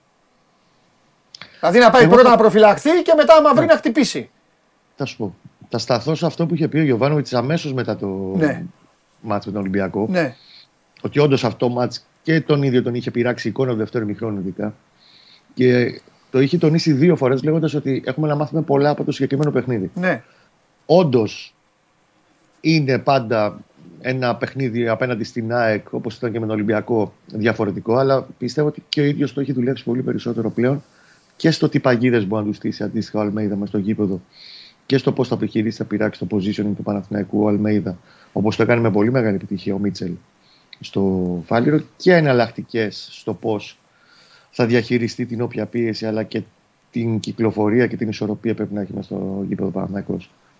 Όλο αυτό την εβδομάδα και βασικά και την περασμένη εβδομάδα και πριν το μάτς με τον Ατρόμητο, οι 8-10 μέρες είναι πάνω στην τακτική σε κομμάτια που έχει δει κυρίως στο Φάληρο και θέλει να διορθώσει. Ναι. Περιμένω ότι θα έχει αντίστοιχη ανταπόκριση πλέον. Όταν δουλεύεις κάτι, το έχεις εντοπίσει, πιστεύεις ότι έχεις βρει το αίτιο που προκάλεσε κάτι, περιμένεις να δεις αντίστοιχα και την ανταπόκριση σε ένα τέτοιο είδος παιχνίδι. Ωραία. Άλλος γρίφος μεγάλος. Ναι. Είδε τίποτα από τον Ολυμπιακό που να τον γούσταρε τόσο πολύ και να θέλει να το κάνει?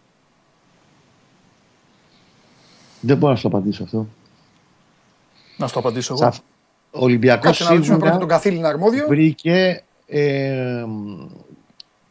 με πολύ έξυπνο τρόπο, με 3 πάση ουσιαστικά, πολύ πιο άμεσο τρόπο, πολύ διαφορετικά από ό,τι παίζει ο Ολυμπιακός ως ομάδα, τον τρόπο να χτυπήσει την ΑΕΚ όταν η ΑΕΚ ανέβηκε 3 σκάλες πάνω στο γήπεδο. Επειδή ξέρει ότι η Άκη τώρα δεν θα παίξει τόσο ψηλά. Δεν θα το ρισκάρει η Άκη τόσο νωρίς. Θα πάει να παίξει με την ορμή της, με την έδρα της, το γήπεδο της. Πιστεύει ότι θα τη βρει την Άκη πολύ πιο μετρημένη απέναντί του. Για πόσο μπορείς στο 60 ξαφνικά να δώσεις το λίγο Αλμέιδα, ανεβείτε. Αλλά ξέρει ότι θα είναι πολύ πιο μαζεμένη η Άκη στο συγκεκριμένο μάτς από ό,τι ήταν στον τέρμινο Ολυμπιακό. Οπότε είναι και διαφορετική προσέγγιση αντίστοιχα του Παναθηναϊκού. Δεν θα παραμπέξει κλεφτοπόλεμο σίγουρα. Θα ψάξει όμως, επειδή έχει τους παίκτες να χτυπήσει όταν θα κερδίζει την μπάλα σε ψηλά μέτρα, θα ψάξει τον τρόπο με παλάτια. Μπείτε παρακαλώ πολύ να μου βάλετε λίγο την κλήρωση. Ελάτε μέσα να μου βάλετε λίγο την κλήρωση.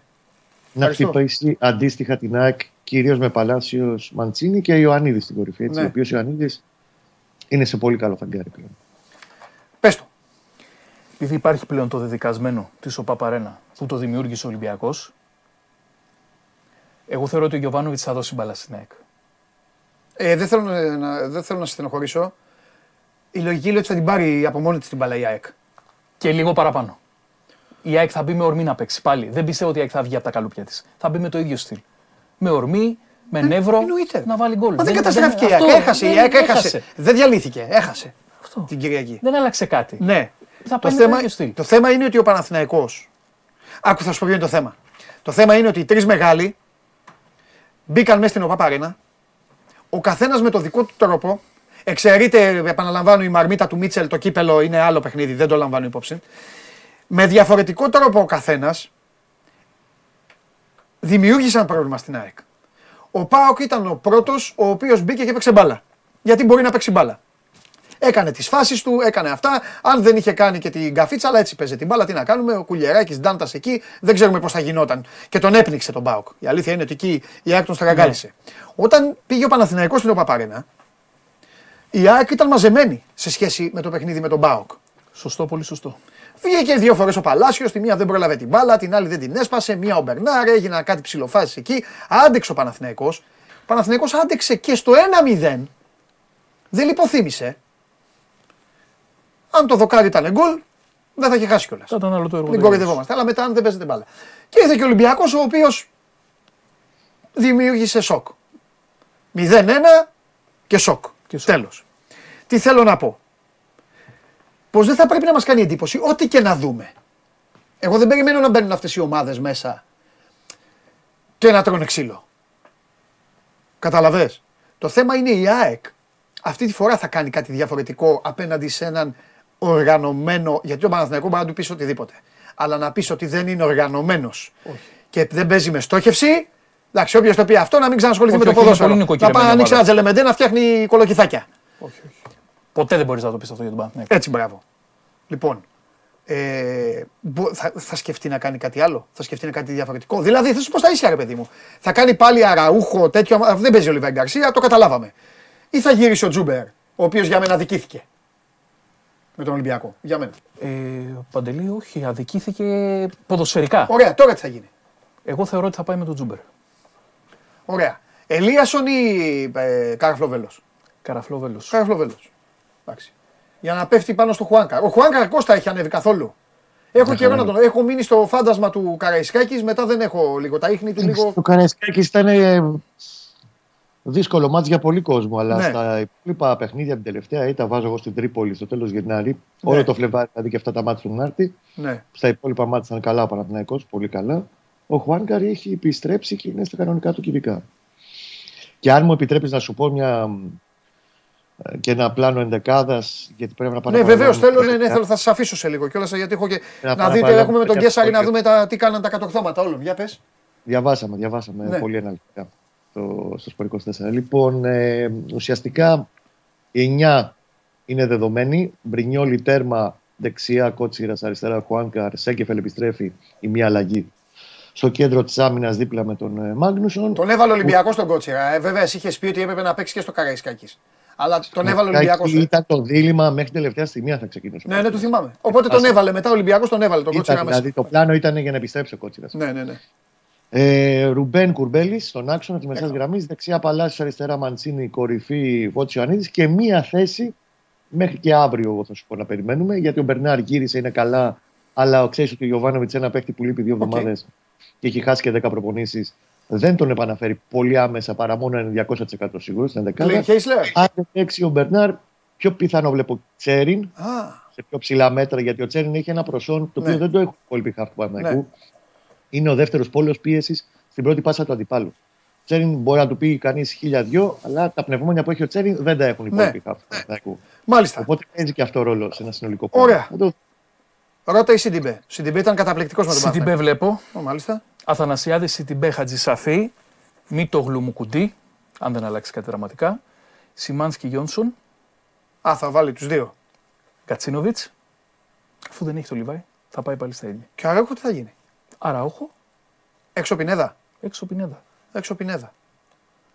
Γιατί δεν παίζει με τον Πινέδα μαζί με τον ένα? Γιατί φοβάται. Τι κάνει τώρα? Είναι λίγο απρόβλεπτος. Όταν δεν έχεις τον Λιβάι Γκαρσία, πρέπει να γίνεις λίγο πιο πιεστικός. Πρέπει λίγο να...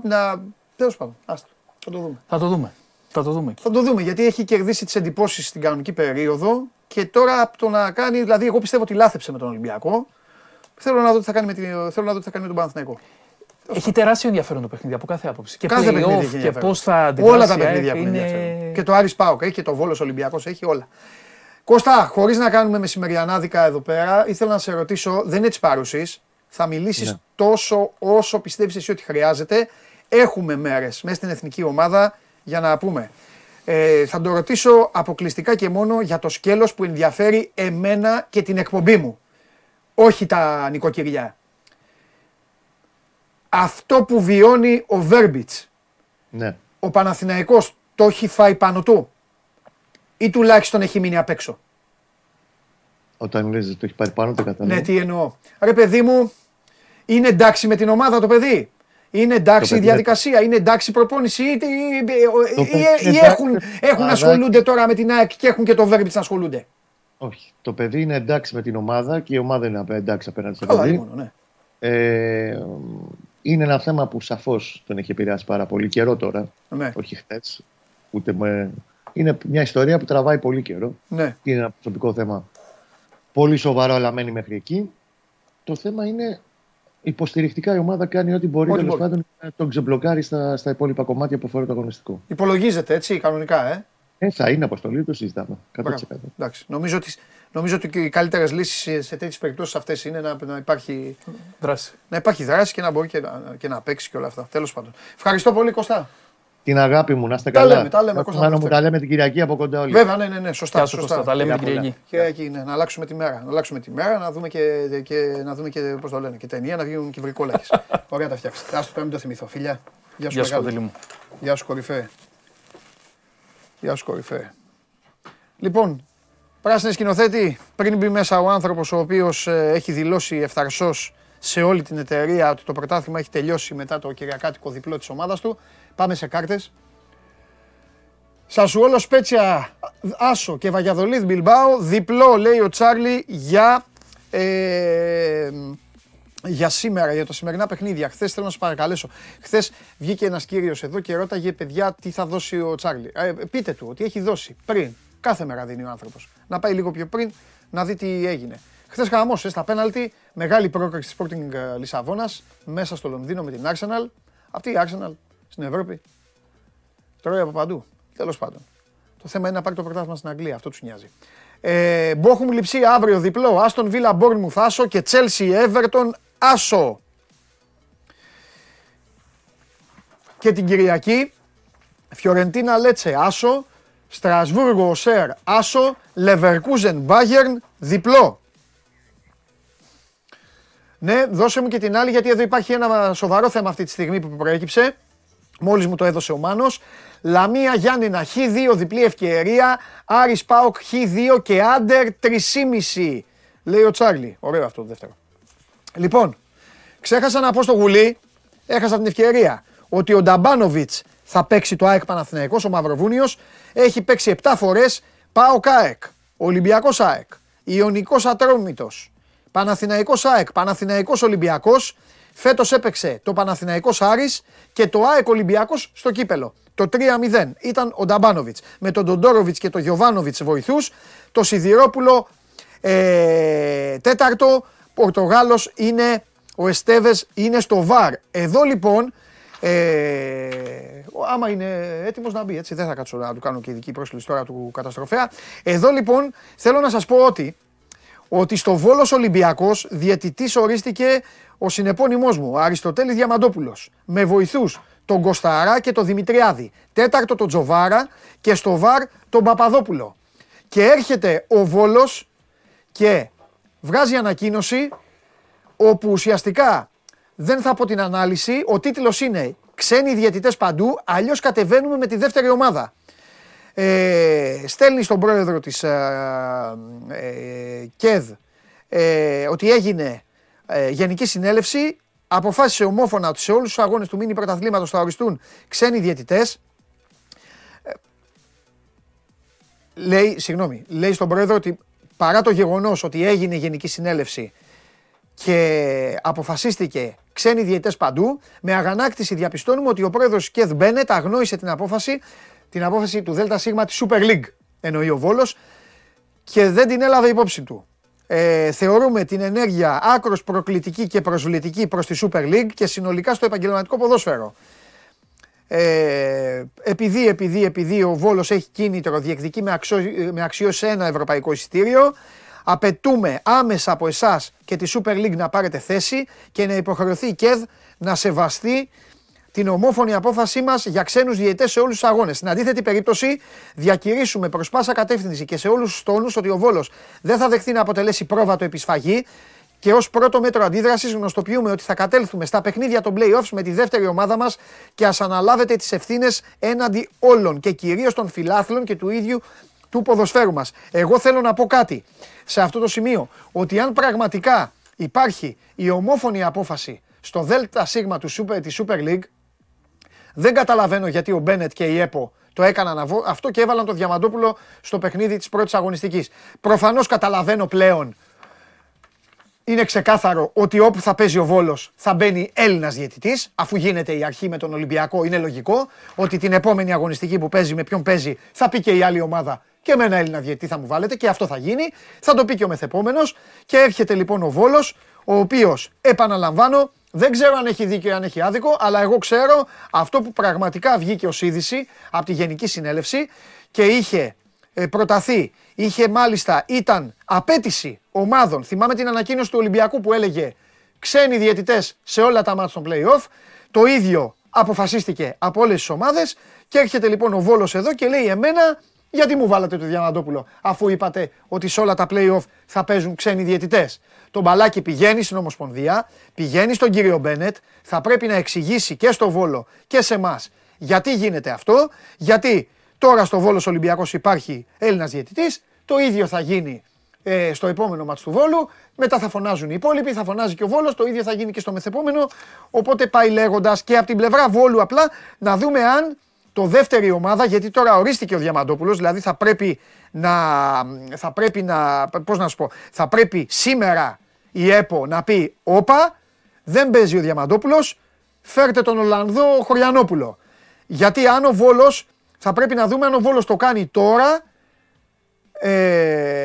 το λέει απειλητικά, δηλαδή θα παίξει κανονικά με τον Ολυμπιακό ή με τον Ολυμπιακό θα κατεβάσει δεύτερη ομάδα. Αυτό είναι το ερώτημα που θα πρέπει να ξεκαθαρίσει. Κατά τα άλλα, επαναλαμβάνω για να είμαστε δίκαιοι, ομόφωνα το ΔΣ της Super League αποφάσισαν οι ίδιες οι ομάδες και ζήτησαν να είναι ξένοι διαιτητές παντού. Ξένοι διαιτητές σε όλα τα παιχνίδια. Σήμερα με την κίνηση που κάνει ο κύριος Μπένετ και η ΕΠΟ μου δείχνει εμένα και νομίζω και σε εσάς ότι όπου θα παίζει ο Βόλος θα υπάρχει Έλληνας διαιτητής. Δεν γίνεται να το κάνει με τον Ολυμπιακό και μετά να μην το κάνει με τον επόμενο, με τον Άρη, δεν ξέρω με ποιον παίζει ο Βόλος μετά. Με τον Παναθηναϊκό, ποιον παίζει ο Βόλος, με τον Παναθηναϊκό. Οπότε στη Λεωφόρο θα πάει Έλληνας διαιτητής. Στο Παναθηναϊκός Βόλος. Και μετά στο Βόλος ΑΕΚ θα είναι πάλι Έλληνας διαιτητής. Γιατί δεν γίνεται, δεν μπορεί να παίξει Έλληνας διαιτητής τώρα τον Ολυμπιακό και μετά να πάει να παίξει ξένος διαιτητής. Θα φωνάζουν όλοι. Λοιπόν, αυτή είναι η ουσία. Αυτά. Εντάξει. Ναι. Τι γίνεται. Πώς πάμε. Καλά. Ναι, τα βλέπω. Καλά θα αρχίσουμε. Ναι, μωρέ. Εντάξει. Κοίτα, είναι λίγο μειωτικό αυτό για τους Έλληνες διαιτητές. Πολύ μειωτικό, αλλά και ο καθένας όπως τον κοιμάται. Κοίταξε, αν οι ομάδες έχουν ζητήσει αυτό, ναι. Γιατί τώρα να μην το κάνουν για την ομαλότητα, ας πούμε, και την αξιοπιστία και για να είναι ήρεμες όλες ότι ζητήσαμε αυτό και έγινε αυτό. Τώρα, έτσι όπως το θέτεις και εγώ τώρα το ακούω, δημιουργεί αυτό που λες. Εδώ Έλληνας, εκεί ξένος και τα λοιπά, κατάλαβες τι θα γίνει μετά. Μα το είπαν όλες οι ομάδες. Μα είπαν οι ομάδες, βγάλαν ανακοίνωση. Ολυμπιακός. Ολυμπιακός έβγαλε. Ολυμπιακός, ρε ένα βραζίδι, ρε Ολυμπιακή, καλά αφήστε. Εσύ, Ολυμπιακός την ανακοίνωση την έβγαλε πριν το διπλό ή μετά. Δεν είχε ζητήσει. Θυμάμαι τον Ολυμπιακό που είπε ξένος είπε. Elite και ξένος όλα τα play-off. Κάτι τέτοιο. Καλά δεν θυμάμαι. Πείτε μου άμα τέτοιο. Σωστά θυμάμαι. Λοιπόν, έχουν βγει Real Chelsea. Ίντερ Μπενφίκα. Ρεάλ Chelsea, Ίντερ Μπενφίκα. Ρεάλ Chelsea, Ίντερ Μπενφίκα. City Bayern θέλω. Για να φύγει και η Bayern τους τρώει τους, τις αραβομάδες τρώει μία-μία. Χλα. Τον Guardiola και όλος τον έχουν και άκτη.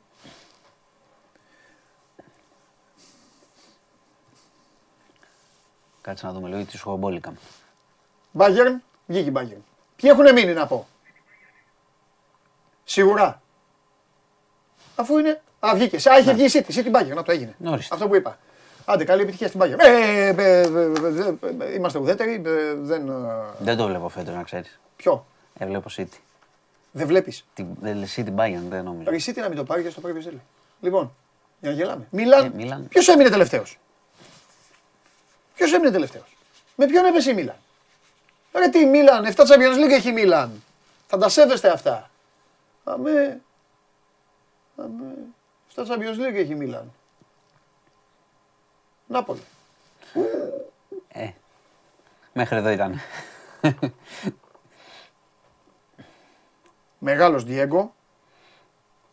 Μεγάλος Diego. Αλλά έξω από τα σύνορα, στο Champions League, παίζει και αυτό. Μίλαν, μεγάλη φανέλα, εντάξει, αλλά φέτος τώρα δεν ξέρω πώς έχεις δει την Νάπολη. Την έχω δει, αλλά παίζει και αυτό στο Champions League. Εγώ θέλω να τα λέμε όλα. Λοιπόν. Πάμε ή έχεις κι άλλα τώρα? Έχει και η Europa. Τώρα είναι και για το Europa. Όχι. Λέγω. Γιατί είναι Ολυμπιακός? Όχι. Τι θέλεις τότε? Μήπως μην κάνουμε λάθη σαν την άλλη φορά. Θυμάσαι και τους δώσουμε τίποτα άλλα. Έλα, για πες. Λοιπόν, θα ξεκινήσω με κάτι που βγήκε πριν από λίγο και είναι πραγματικά πολύ σημαντικό. Η ρυθμιστική αρχή σιδηροδρόμων. Μετά θα πούμε για τις κατασκοπίες που είναι ανέκδοτα. Θέλω να μου πεις. Ναι, θα σου πω, είναι αστεία. Θα φτιάξω μαγαζί με πλεκτά. Ναι, με κεντήματα. Ναι. Και μετά θα φύγεις. Θα αποδειχθεί ότι είμαι κατάσκοπος των Άγγλων. Σωστό. Θα φύγεις και μετά θα βγάλουν ανακοίνωση όταν κρίνουν ότι χρειάζεται για να ασχολείται ο κόσμος. Ναι, ότι είσαι στο Λίβερπουλ. Είχα διακοπές. Λοιπόν, πάμε λίγο με τα τέμπη όμως, γιατί αυτό είναι πολύ σοβαρό που βγήκε πριν από λίγο. Η ρυθμιστική αρχή σιδηροδρόμων είπε το εξής. Ότι ο σταθμάρχης, αφού έκανε έρευνα, ο σταθμάρχης.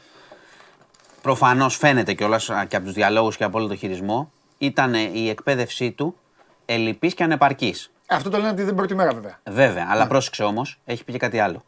Ότι και όλος ο κύκλος του, δηλαδή ο κύκλος των, να το πω τώρα εντός εισαγωγικών, μαθητών αυτών που ήταν μαζί του και εκπαιδεύτηκαν, δεν έχουν εκπαιδευτεί σωστά. Όλοι αυτοί. Από αυτούς οι περισσότεροι ήταν λεγόμενοι όχι μόνιμοι, με μπλοκάκια που τους είχαν πάρει για να καλύψουν θέσεις τώρα τελευταίο καιρό. Και αυτοί που εκπαιδεύτηκαν λοιπόν για σταθμάρχες, μαζί με αυτόν τον σταθμάρχη, έχουν πάρει την ίδια λάθος εκπαίδευση. Δεν έχουν τηρηθεί οι κανόνες εκπαίδευσης. Μάλιστα. Και αυτό έγινε γιατί βιαζόταν το σύστημα, συνταξιοδοτήθηκαν άνθρωποι, γινόταν επειδή έπρεπε να γίνει αναπλήρωση, γινόταν για να βολέψουμε κόσμο, γινόταν γιατί. Μετά τα μνημόνια. Το να βολέψουν αυτό μπορούμε να το ψάξουμε, δεν το ξέρω. Ναι, ρε παιδί μου, το λέω. Μετά τα μνημόνια, όταν είχαμε κάνει φοβερές περικοπές σε διάφορες θέσεις στο δημόσιο, χρησιμοποιούνταν πάντα αυτοί που έρχονταν, πώς το λένε, οι εποχικοί, ρε παιδί μου. Οπότε και αυτοί ήταν με μπλοκάκι, εκπαιδεύτηκαν και όπως καταλαβαίνεις, το έχουμε ξαναπεί πολλές φορές, σε κάποιες θέσεις το να πάρεις εποχικό που είχε εκπαιδευτεί για λίγο μπορεί να αποδειχθεί μοιραίο λάθος. Λοιπόν, το θέμα εδώ είναι το εξής. Η ρυθμιστική αρχή σιδηροδρόμων λέει το εξής. Ότι και αυτός δεν είχε εκπαιδευτεί σωστά, αλλά και άλλοι που είναι μαζί του. Τι σημαίνει αυτό? Ότι υπάρχουν και άλλοι τέτοιοι σταθμάρχες. Το κατάλαβα. Αυτή την ώρα και ζητάει το εξής. Όλοι αυτοί που ανήκουν στον ίδιο κύκλο μαθητείας με αυτόν, να μην μπαίνουν σε κρίσιμες θέσεις. Αυτή τη στιγμή. Δηλαδή να τους αποσύρουνε. Stop. Ένσταση. Έχουμε ένα γραφικό δίκτυο σιδηροδρόμων. Μία γραμμή έχουμε και τέλος. Ναι, για πες. Μία και τέλος.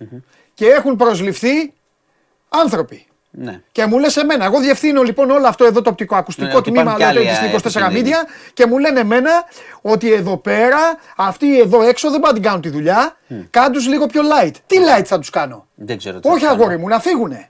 Μα τι είναι αυτά που λες? Μα εδώ μιλάμε να βολέψουμε, δηλαδή περίμενε. Άκουσε με. Αυτή τη στιγμή υπάρχει ένα 30% ανέργων στη χώρα, 30-40%, το οποίο η κάθε κυβέρνηση που αναλαμβάνει φροντίζει να τους αυξάνει. Μου λες λοιπόν ότι πήγαν με έλλειψη, ναι καταλαβαίνω, ξέρω ότι θα πείτε έχουν σπίτια, έχουν οικογένειες, έχουν αυτά, αλλά μένα τι με νοιάζει, και άλλοι 57 χάσαν τη ζωή τους. Λοιπόν και μου λες ότι αποφασίζεται, επειδή έχουν λειψή, αντί να τους καθίσουν κάτω, να τους βάλουν το κεφάλι μέσα στα βιβλία, δεν ξέρω τι να μάθουν, ή να τους πάνε στις αίθουσες και να τους λένε το βλέπεις, αυτό είναι ένα κλειδάκι, να τους βάλουν σε άλλα πόστα, δηλαδή να τρώνε σουβλάκια, γιατί δεν υπάρχει άλλο πώς το περίμενε. Γιατί έχουμε μία γραμμή, είμαστε άχρηστοι. Κοίτα, σαν χώρα έχουμε μία. Αυτό που πρέπει να γίνει. Και να αναλάβουν άλλοι. Αυτό που πρέπει να γίνει είναι άλλοι. Να επανεκπαιδευτούν προφανώς. Τι λες, ρε φίλε? Αλλά όχι την ίδια ώρα να είναι σε κρίσιμες θέσεις που μπορεί να. Δηλαδή σε. Με τεράστια εκπαίδευση. Μου λες ότι τα μαχητικά μας, οι πιλότοι μας, πηγαίνω στο top. Δεν μπορούν να τα πετάξουν. Θα τους κρατήσουμε όμως, να τους πληρώνουμε τα διχίλια, δεν ξέρω πώς θα παίρνουν τα παιδιά. Και λίγα είναι προφανώς θα παίρνουν. Να τους πληρώνουμε και να βάλουμε άλλους πιλότους. Να έχουμε πλεονασμό σε θέσεις εργασίας για μία γραμμή στην άχρηστη σιδηροδρομική Ελλάδα, πλεονασμό εργασίας στην άχρηστη σιδηροδρομικά Ελλάδα και, και κόσμο στο Ταμείο Ανεργίας. Δεν διαφωνώ. Σε κατακεραύνωσα. Δεν διαφωνώ καθόλου. Αυτή είναι η Ελλάδα σου. Εμένα, όχι. Θα σου πω και κάτι. Έβγαλε μια ανακοίνωση η αρχή. Αν αυτό ισχύει, είναι πολύ για φυλακή. Και ποιοι τους κάνανε μάθημα? Μπράβο. Είναι πολύ για φυλακή. Εδώ μιλάμε για ανθρώπινες ζωές. Εδώ μιλάμε για κάτι άλλο. Όχι. Εδώ μιλάμε ότι κατά τύχη δεν έχουμε άπειρα τέτοια όλο τον καιρό. Έχουν βάλει άσχετους σε διάφορες θέσεις. Μα αγόρι μου, εγώ δηλαδή να τσακωθώ με όλους, με τον κόσμο, με τη δουλειά μου, με τα πάντα, να τσακωθώ μετά από τόσα χρόνια και να βρω μια άκρη. Και να πάω να γίνω σταθμάρχης. Και να είμαι εγώ σταθμάρχης. Και άμα γίνει και κάνει, γίνομαι εγώ σταθμάρχης λοιπόν, αυτό έχει γίνει, ακούστε. Και κάνει ο σταθμάρχης λοιπόν, κάνει την κάφα του, δεν ξέρω τι έκανε, φεύγει ο Κοσμάκης αδιάβαστος και τώρα λένε τι, ο Διαμαντόπουλος θα εκπαιδευτεί κι άλλο και θα πάρει και ένα άλλο πόστο. Δεν ξέρω, δεν ξέρω που θα πάει. Το πρώτο που λένε πάντως είναι το πρώτο. Δεν έχουμε. Δεν είναι δουλειά, δεν είναι επάγγελμα. Το νόημα της αρχής πάντως δεν είναι το θέμα της αποκατάστασης επαγγελματικής. Είναι σε πρώτη φάση, τώρα που μιλάμε, να μην βρεθούν ξανά άσχετοι σε θέσεις κλειδιά. Αυτό είναι το νόημα της ανακοίνωσης. Για να μην σκοτωθούν κι άλλοι. Ωραία. Και σε ρωτάω. Το τι θα γίνει μετά, αυτό που λες εσύ, είναι άλλο πράγμα. Σε ρωτάω. Πώς... Δεν διαφωνώ. Ωραία. Σε αυτό που λες. Ναι, εγώ θέλω. Να σου πω, ξέρεις ποιο είναι το πρόβλημά μου με αυτή τη χώρα και με τις κυβερνήσεις? Θα σου το πω απλά. Όχι, θα σου το πω απλά. Χωρίς να ξέρω κομματικά, χωρίς να είμαι κόμματα και αυτά, θα σου πω κάτι. Η προηγούμενη κυβέρνηση, με ονόματα θα μιλήσουμε. Ο ΣΥΡΙΖΑ αύξησε με μνημόνια, με έτσι, με αλλιώς, αύξησε το βαθμό ανεργίας. Γεμίσαμε ανέργους που χάσαν τις δουλειές τους και. Η κυβέρνηση η οποία ανέλαβε μετά, κάποιους από αυτούς τους έφτιαξε. Έτσι κι αλλιώς εκτός μνημονίων έχει μειώνεται ανεργία, λογικό. Ναι, οκ, δεν τους έφτιαξε, χωρίς όμως να είναι, χωρίς να βάλουν ένα κόφτη. Δηλαδή, χωρίς να υπάρχει. Θα σε ρωτήσω απλώς, υπάρχουν ρε παιδί μου, κύριε Διαμαντόπουλε, ελάτε εδώ, αναλαμβάνετε υπεύθυνος κατανομής εργασίας. Δηλαδή, έλα εδώ, Χωριανόπουλε, σε έστειλε ο μπάρμπας σου, ο βουλευτής. Από το Κιλκής, στην τύχη. Έλα εδώ να σε φτιάξω. Τι ξέρεις αγόρι μου? Θα μου πεις. Δεν ξέρω τίποτα. Θα σου πω ωραία. Στο καφενείο της Βουλής. Αφουβίσμα. Δεν σε κάνω σταθμάρχη. Ναι, εννοείται. Καταλαβαίνεις. Επειδή όμως πρόσεξε. Επειδή ακριβώς, για να το πάμε τώρα, καλώς να πιάσουμε τη γενική κουβέντα. Οπότε ποιος κυβερνάει, μας... Για να πιάσουμε τη γενική κουβέντα όπως λες, προφανώς θα έπρεπε να υπάρχει ένα σχέδιο εκπαίδευσης ανθρώπων που πάνε σε κρίσιμες θέσεις. Όταν δεν υπάρχει αυτό και έχουμε ένα κράτος διαλυμένο που το έχουμε ξαναπεί, παίρνεις τον έναν, τον κάνεις μετάταξη από αχθοφόρο, του κάνεις 15 εβδομάδες τέτοιο προετοιμασία και μάλιστα δεν την κάνεις και σωστά, όπως φαίνεται, και τον βάζεις εκεί και γίνεται αυτό. Είναι πολύ απλό. Είναι πολύ απλό. Ένα οργανωμένο κράτος δεν θα έχει αυτό το πράγμα που διαπιστώνεται και σήμερα και που το ξέραμε, όπως έχεις πει και εσύ, ότι ήταν αυτός άσχετος. Απλά η είδηση σήμερα είναι ότι ζητά έκτακτα μέτρα, βγάλτε τους γρήγορα αυτούς, μην βρεθεί κανένας άλλος σε τέτοια θέση. Εγώ, παιδιά, θα σας πω και κάτι επαγγελματικό. Άμα γίνει εδώ μια στραβή, ο σταθμάρχης που έχω εγώ εδώ είναι ο Σώζοντας. Ο Σώζοντας είναι προϊστάμενος των τεχνικών και όλα αυτά. Ωραία. Αν γίνει μια στραβή λοιπόν εδώ και με πάρεις τηλέφωνο και μου πεις «Ρε εσύ, έγινε αυτό ρε, κάνανε αυτό». Θα πάρω εγώ το σταθμάρχη μου, τηλέφωνο και θα του πω «Ρε εσύ, έγινε αυτό». Αν αυτός μου απαντήσει, γιατί έχω ακούσει τους διαλόγους, αν αυτός μου απαντήσει αυτό, θα απολυθεί το επόμενο λεπτό. Το επόμενο λεπτό θα απολυθεί. Δεν είναι απάντηση αυτό. Θα πρέπει να μου πει, ναι, έγινε, κάναμε μπιπ. Έγινε αυτό. Ή αυτό έγινε τέτοιο. Δηλαδή, όταν βελάζεις. Τι είναι αυτό. Με μία διαφορά. Σε αυτό που λες, συμφωνώ απόλυτα. Με μία διαφορά.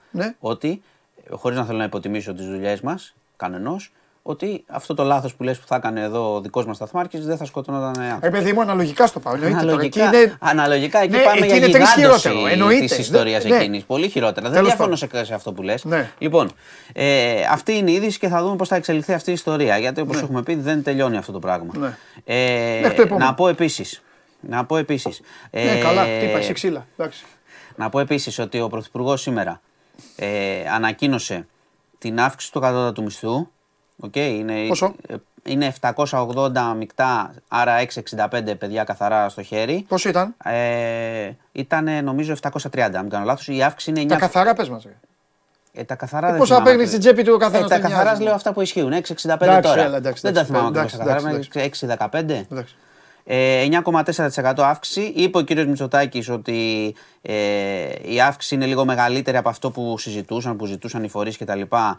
Και είπε και σωστά ότι η κυβέρνηση, και ισχύει αυτό, είχε δώσει αρκετά λεφτά στην κρίση σε διάφορες εταιρείες, οπότε και αυτές πρέπει τώρα να συμβάλλουν. 6,14 ήταν. 6,14, 6,15 είπα εγώ, ευχαριστούμε τα παιδιά. 51 ευρώ δηλαδή. Αυτό που θέλω να σημειώσω εγώ και θα πρέπει να το ψάξουμε είναι να δούμε λίγο, γιατί αυτό δεν το ξέρω ακόμα, με τις φορολογικές βαθμίδες τι γίνεται. Μην πάρει δηλαδή κανένας άνθρωπος 20 ευρώ παραπάνω και μπει μετά αλλάξει βαθμίδα και δεν αλλάζει για το πληρώσει. Στα 7,80 θα το ψάξουμε, έχω πει να το δούμε. Το λέω απλά, εντάξει. Ωραία. Οπότε ανακοινώθηκε αυτό σήμερα. Εντάξει, είχε προαναγγελθεί εδώ και αρκετό καιρό. Από 1η Απριλίου αυτό ισχύει. Okay. Λοιπόν, από 1η Απριλίου. Να πάμε λίγο στα χθεσινά. Έχουμε και ένα βίντεο, το βίντεο με την ιστορία με το γερανό της αστυνομίας στο κέντρο της Αθήνας. Σου είπα, χθες είχαμε την απεργιακή κινητοποίηση, μεγάλες διαδηλώσεις μαζικές. Δεν έγιναν, τουλάχιστον από τον κόσμο, πραγματικά δεν έγιναν έξοδα και τα λοιπά επεισόδια. Όμως είχαμε πρώτον κάποια βίντεο που έδειξαν, όπως βλέπουμε τα βίντεο εγώ θα πω, μια ανέτεια επίθεση πολλές φορές ανθρών των ΜΑΤ σε κόσμο που απλά πέρναγε. Και είχαμε, για τα οποία δεν βρίσκω τουλάχιστον εξήγηση, η αστυνομία, θα πάμε και στο βίντεο, συγγνώμη, αλλά λέω για άλλα, η αστυνομία είπε, δείτε το και θα πούμε, η αστυνομία είπε σε διάφορες περιπτώσεις ότι είχε δεχτεί επίθεση και αντέδρασε. Μπορείς να το παγώσεις λίγο την ώρα του τράκου. Θα σου πω και θα πάμε και στο Γερανό. Θα πάμε στο Γερανό και να το παγώσει εκεί που περνάει. Λοιπόν, και είχαμε και αυτό το περιστατικό εδώ στην Ακαδημίας. Κι άλλο. Λίγο παραπέρα. Άντε ρε παιδιά. Είχαμε και αυτό το περιστατικό εδώ στην Ακαδημίας, για το οποίο δεν υπάρχει επίσημο σχολιασμός. Ο άνθρωπος κράταγε τον κάδο. Προσπαθούσε να τον κρατήσει. Λοιπόν, ναι, να περιγράψω λίγο το περιστατικό αυτό. Θέλω να πω, βάλανε τους κάδους εκεί για να μην περάσει. Τι έγινε. Θέλω λίγο να το πω λίγο από την αρχή. Όπως είναι, δεν έχουμε επίσημο σχόλιο για αυτό. Τι σχόλιο υπάρχει, τον άνθρωπο αυτόν που οδηγάει δεν τον έχουν πιάσει. Εννοώ να το. Θα σου πω. Λοιπόν, είχαμε αυτό το περιστατικό που βγήκε ως βίντεο αρχικά, όπως το βλέπετε από την αρχή, και αυτό είδαμε και εμείς στην αρχή, για να αρχίσουμε να το ψάχνουμε. Είχαμε ένα θέμα λοιπόν στην Ακαδημίας που υπήρχε αυτός ο γερανός. Αρχίζει να κινείται και αναπτύσσει μεγάλη ταχύτητα, με επικίνδυνο τρόπο ουσιαστικά. Να σπάσει το φράγμα. Ναι, εκείνη τη στιγμή έχει διαδηλωτές εκεί. Εγώ θα περιγράψω ακριβώς αυτό που είδα. Και θα σου πω. Έχει διαδηλωτές. Δεν έχουμε δει το υπόλοιπο, δηλαδή αν έχουν περάσει άλλες κλούβες, αν υπάρχει κάτι. Βλέπουμε μόνο να φεύγει ο Γερανός, επίσης, να αρχίσουν να συγκεντρώνονται λίγο στο πλάι. Αρχίζουν να συγκεντρώνονται, δεν έχει κάτι σε επεισόδια και τέτοια. Όχι εννοώ και τώρα, έλα αφήστε το. Βάλτε το να παίζει. Εκεί βλέπεις δεν έχει τίποτα, τώρα θα δείξει, περίμενε. Ναι. Στο βάθος τώρα δείχνει τον άνθρωπο βέβαια. Όχι δεν είχε κάτι άλλο. Να. Δεν έχει τίποτα εκεί. Όχι. Οπότε ποιος έκλεισε, τι έχει. Συγκεντρώνονται στο πλάι, βλέπω να συγκεντρώνονται στο πλάι. Ναι. Αναπτύσσει ταχύτητα, θεωρώντας πιθανότατα ο οδηγός, γιατί προφανώς τον βλέπω πανικοβλημένο, δηλαδή δεν είναι αυτή η επαγγελματική αντίδραση. Ότι θα του το διαλύσουν. Ότι πιθανότατα προσπαθούν να τον κλείσουν, να τον μπλοκάρουν. Δεν ξέρω τι θεωρεί. Ναι, εδώ παίρνουν φόρα. Ναι, εδώ παίρνουν φόρα πολλά άτομα με αυτό το πράσινο καπάκι. Πάμε πάλι. Εδώ βλέπεις κινούνται άτομα. Ναι, επειδή έχουν αντιληφθεί το ότι είναι αστυνομικό προφανώς. Και του το πετάνε. Αυτός εκείνη την ώρα γκαζώνει. Και στρίβει και προς τα εκεί. Για να αποφύγει τον έναν και χτυπάει τον άλλον. Ναι, έγινε αυτό. Τώρα το θέμα εδώ είναι. Πρόσεξε, κοίταξε. Εδώ υπάρχουν πολλά τα οποία. Όχι, μισό λεπτό. Δεν υπάρχουν πολλά. Εδώ υπάρχουν ένα. Ότι αυτός ο άνθρωπος εκείνη την ώρα, σήμερα θα χτυπάει λογικά το κεφάλι του στον τοίχο από πώς να σου το πω, από το ότι θα γινόταν δολοφονός. Πρώτα απ' όλα είναι καλά ο άνθρωπος, ο κάτω. Ναι. Μπράβο. Αυτός ο άνθρωπος, εκείνη την ώρα λοιπόν, δεν σκέφτηκε ότι θα έχανε όλη του τη ζωή γιατί θα φερούσε μια ζωή. Ναι. Εκείνη την ώρα δεν το σκέφτηκε. Να σου πω. Αυτός ο άνθρωπος πρέπει, λογικά θα σου πω κάτι, πρέπει για να προστατευτεί, πρώτα απ' όλα πρέπει να απομακρυνθεί. Δεν πρέπει να ξαναοδηγεί. Αυτό ήθελα να σου πω. Να είμαστε δίκαιοι. Ότι βλέπουμε. Πρόσεξε. Δείχνει έλλειψη σωστής αντίδρασης σε τέτοιο γεγονός. Αυτό ήθελα να σου πω. Μπορείς να το κάνεις αυτό. Θα μπορούσαν να χτυπήσουν άλλοι άνθρωποι. Πολλοί άνθρωποι. Οτιδήποτε. Μπορείς να το κάνεις. Γιατί αυτός φαίνεται σε πανικό εκεί πέρα. Φεύγει, μπορούσε να χτυπήσει έναν παρακάτω. Χτυπάει τον κάδο που έχει ανθρώπους δίπλα. Έτσι, μπράβο. Εδώ να μην το παίζουμε μάγκες. Πέφτει ο άλλος που είναι δίπλα στον κάδο άνθρωπος. Πέφτει ευτυχώς. Δεν. Έπαθε τίποτα σοβαρό. Δεν το συζητάμε. Εδώ δεν το παίζουμε μάγκες. Καταλαβαίνω ίσως ότι το έκανε για τους λόγους που λες. Αλλά έτσι κι αλλιώς είσαι πιο δυνατός από τον κάδο των σκουπιδιών. Σταμάτα, ήρεμα, ρίξε μία στον μπλε κάδο. Και έφυγες. Μπορούσε να το στρίψει. Μην το παίζουμε μάγκες. Ναι. Μην το παίξουμε μάγκες. Αυτός υπέθεσε ότι τώρα θα με λιντσάρουν. Τώρα θα με κάνουν. Αλλά θα ήταν δολοφόνος. Δηλαδή γλίτωσε τώρα, τον έσωσε ο Θεούλης και τώρα πρέπει να τον. Ήμασταν τυχεροί γενικώς σαν Ελλάδα. Αυτό. Το βλέπετε μικρό. Ήμασταν πολύ τυχεροί. Άμα χτύπαγε το παιδί εκεί ο άλλος. Όχι, χτύπησε. Χτύπησε άμα πάθαινε τίποτα σοβαρό. Γιατί τον χτυπάει ο κάδος και πέφτει. Μπράβο. Εδώ λοιπόν δεν το συζητάμε. Σήμερα κιόλας ο Θοδωρικάκος ποιος είναι. Σήμερα κιόλας ο άνθρωπος αυτός, γιατί πολύ απλά έδειξε έλλειψη ψυχραιμίας. Σε αυτά τα πράγματα πρέπει να είσαι ψυχραιμός. Ναι, πάνε να σε λιντσάρουνε. Ναι, είναι ό,τι είναι. Αυτό. Ναι, και θα κινδυνεύσει. Γιατί αυτός θα σου πει: κινδύνευσε η ζωή μου, ρε φίλε. Τους είδα, φοβήθηκα. Έκανα. Ναι, αλλά εσύ είσαι ο δυνατός εκείνη την ώρα. Εκείνη την ώρα. Εσύ έχεις το τεθωρακισμένο. Υπάρχει και κάτι άλλο το επιχειρησιακό, για να σου πω λίγο και τα υπόλοιπα. Πάμε. Ότι υπάρχουν συγκεντρώσεις στο κέντρο της Αθήνας. Γερανοί, περιπολικά, ιστορίες, ΜΑΤ κτλ. Έτσι αυτό λειτουργεί, δηλαδή μένει ξαφνικά ένας γερανός της αστυνομίας μόνος του, χωρίς να έχει τελειώσει η διαδηλώση. Επίσης, οι άλλοι που είναι μόνος του. Περίμενε, γιατί τα λέμε όλα. Βάλτε το βίντεο. Η άλλη αστυνομία να προστατεύσουν τον συνάδελφό τους διαφορετικά, που είναι και τον αναγκάζουν να κάνει τέτοιο. Εδώ κοίτα. Εδώ δεν υπάρχει αστυνομία, πουθενά. Αυτός πάει μόνος του.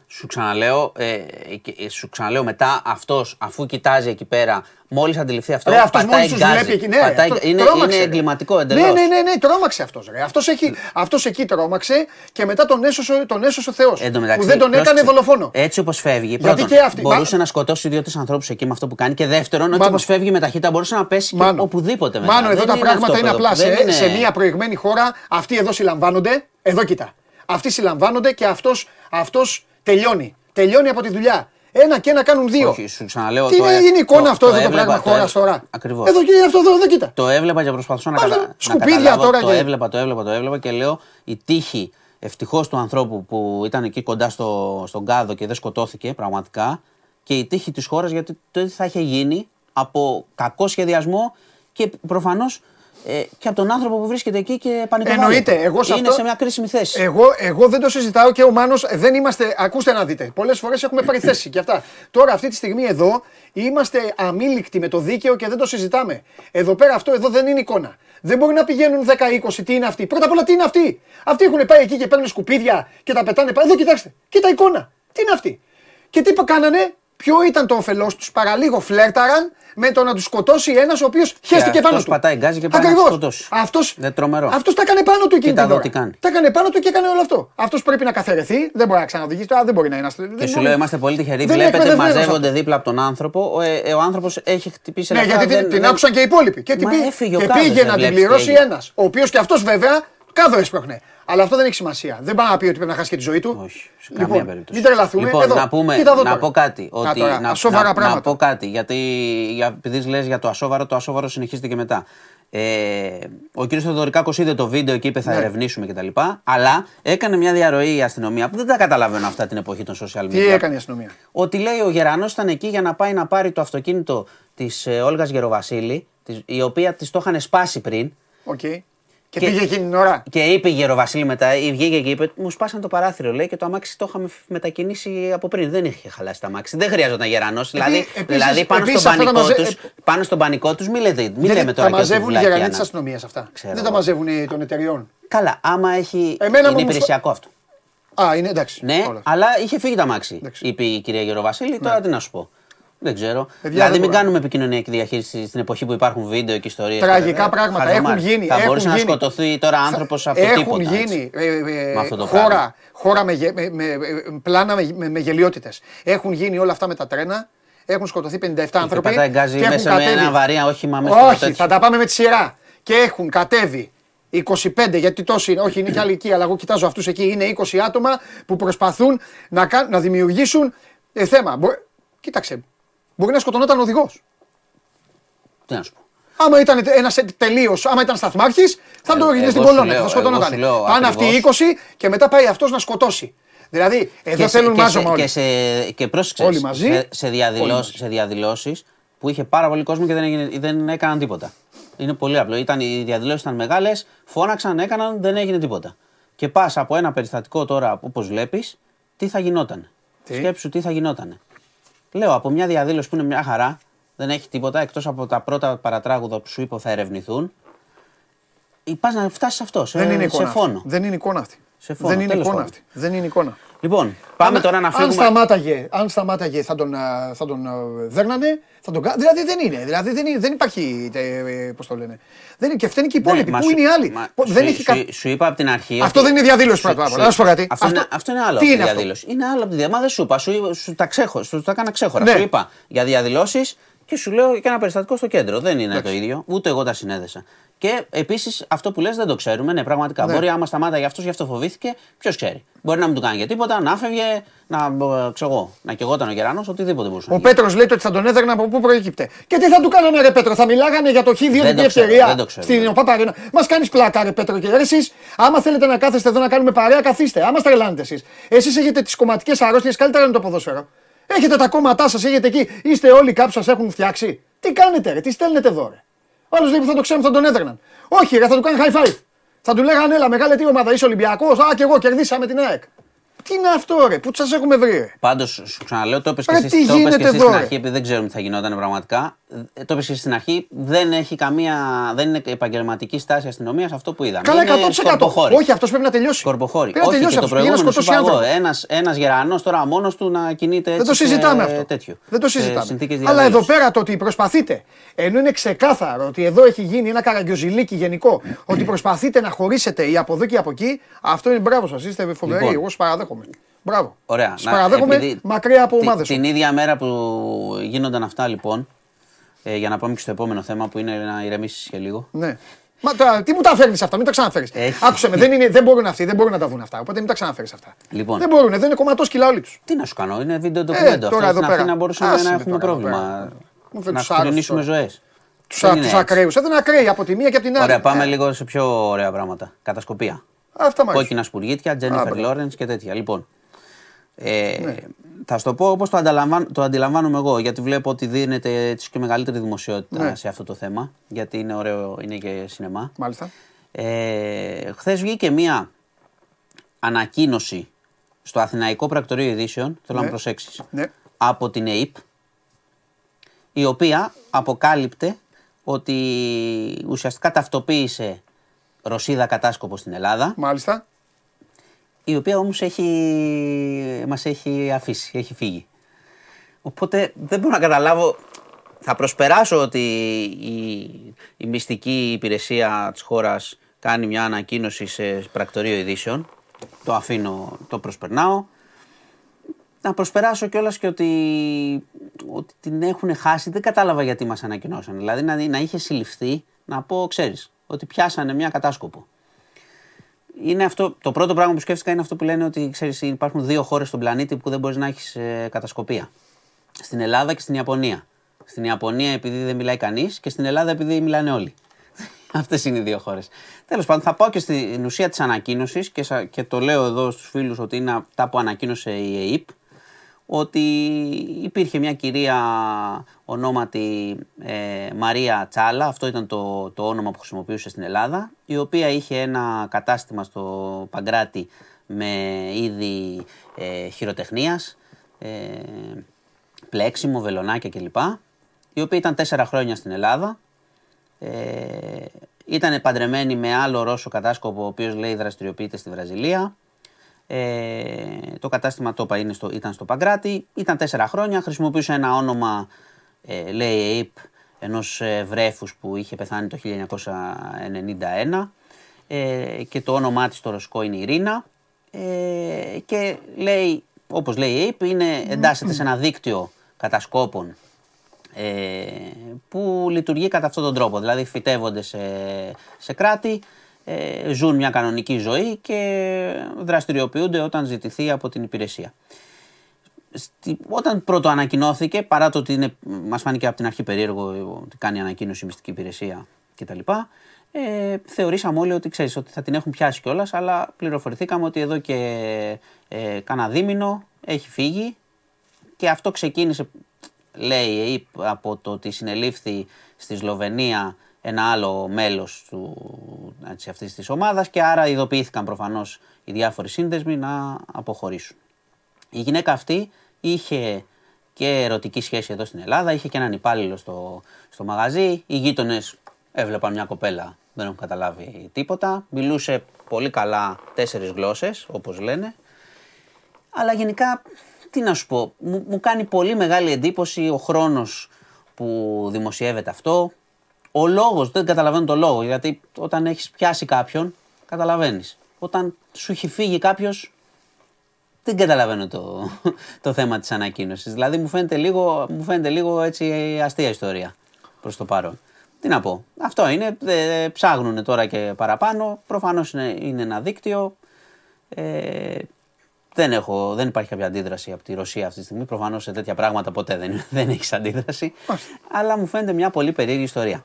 Όλες οι φωτογραφίες της είναι έτσι, ναι, έχει 5 εκατομμύρια λέει η εκπαίδευσή της. Έτσι λένε, ότι είχε χόμπι τη φωτογραφία, και αυτό λένε ότι βοηθούσε, ξέρεις, να μπορεί να φωτογραφίζει, αλλά σου ξαναλέω ότι το όλο story, ναι, είναι λίγο περίεργο. Γι' αυτό σου λέω ότι ανακοίνωσε η ΕΕΠ. Φάγαμε πάρα πολύ χρόνο. Πάρα πολύ, και μου την άχτηκε εκπομπή στον αέρα. Το ξέρω γιατί νευρίασες. Θέλω να σου πω και ένα προλαβαίνω. Αυτά που φέρνεις, πώς να μην. Σε πόλια. Τι έγινε.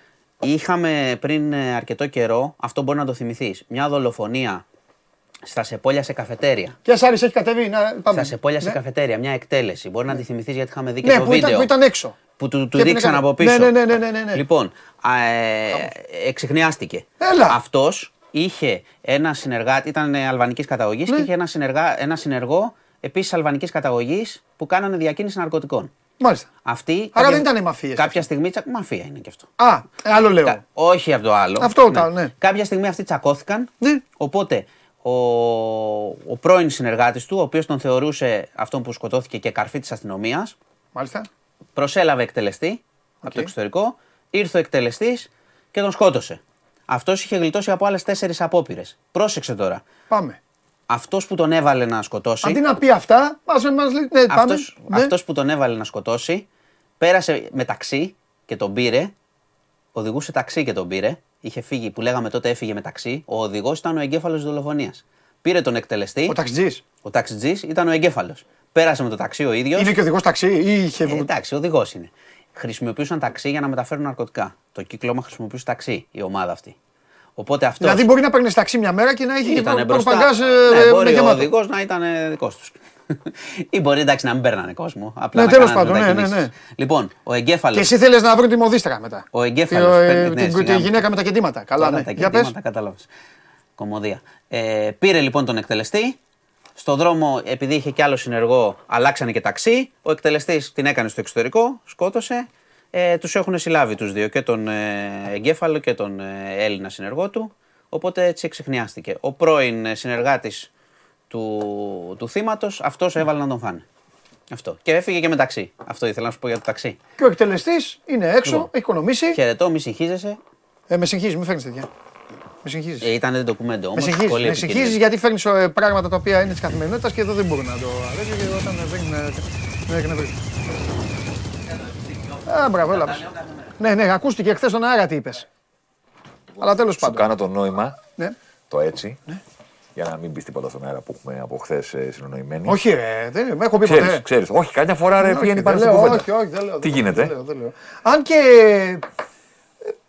θα σου μιλήσω δημοσιογράφο παλαιότητα, δεν σπάει. Άλλο αυτό ρε, δεν είναι αυτό. Έχω το τέτοιο μου. Όχι, απλά, ξέρεις τι. Ποια μέρα θα είναι τελικά. 4 η ώρα. Σήμερα. 4 και κάτι. Πρέπει να το πούμε. Όχι. Καλά, δεν με νοιάζει. Πάμε. Εσύ. Γιατί δεν είναι ωραίο να το πούμε και να μην είναι διαθέσιμο ή να μην είναι πρώτος στο 24, καταλάβεις. Εντάξει. Ακούστε podcast. Πάμε. Οπότε συμφωνήσαμε πάνω, επειδή νωρίτερα έχουμε τις κληρώσεις, έχουμε την εκπομπή, έχουμε όλα αυτά, να το βγάλουμε και ταυτόχρονα με το podcast. Τι γίνεται. Καλά. Έδωσα μάχη, έχω 2 κάρτες. Τώρα θα δώσεις μάχη με τον εαυτό σου, να ξέρεις. Τι εννοώ. Για να ετοιμαστεί η εκπομπή επόμενη. Κλείσαμε. Με τον όχι εμένα δεν. Θα τα κάνουμε γρήγορα. Έχω 2 κάρτες που δεν πρόλαβα να φέρω. Ναι. Δεν πειράζει. Θα μπουν στο θέμα που θα βγει ή αύριο την Κυριακή, γιατί εγώ θα το κάνω το θέμα Sport 24. Δηλαδή αυτά που θα πω εδώ θα γίνουν και θέμα Sport 24. Έλα, επιτέλους ρε φίλε. Πρώτη φορά να είναι εδώ και μετά στο τέτοιο. Αυτό ήθελα να πω. Έλα, πρώτη φορά. Δεν πρόλαβα. Εσύ ξέρεις το λόγο που πρόλαβα. Να γίνει και μια φορά. Εσύ ξέρεις το λόγο. Ναι, να το ζήσουμε ρε φίλε. Λοιπόν, έχω φέρει μερικές κάρτες για να δούμε αυτό το οποίο. Κόφτε το αυτό. Οι δυο μας προλογίσαμε. Όχι αυτό τώρα που είπαμε. Εννοώ ότι ακολουθείς.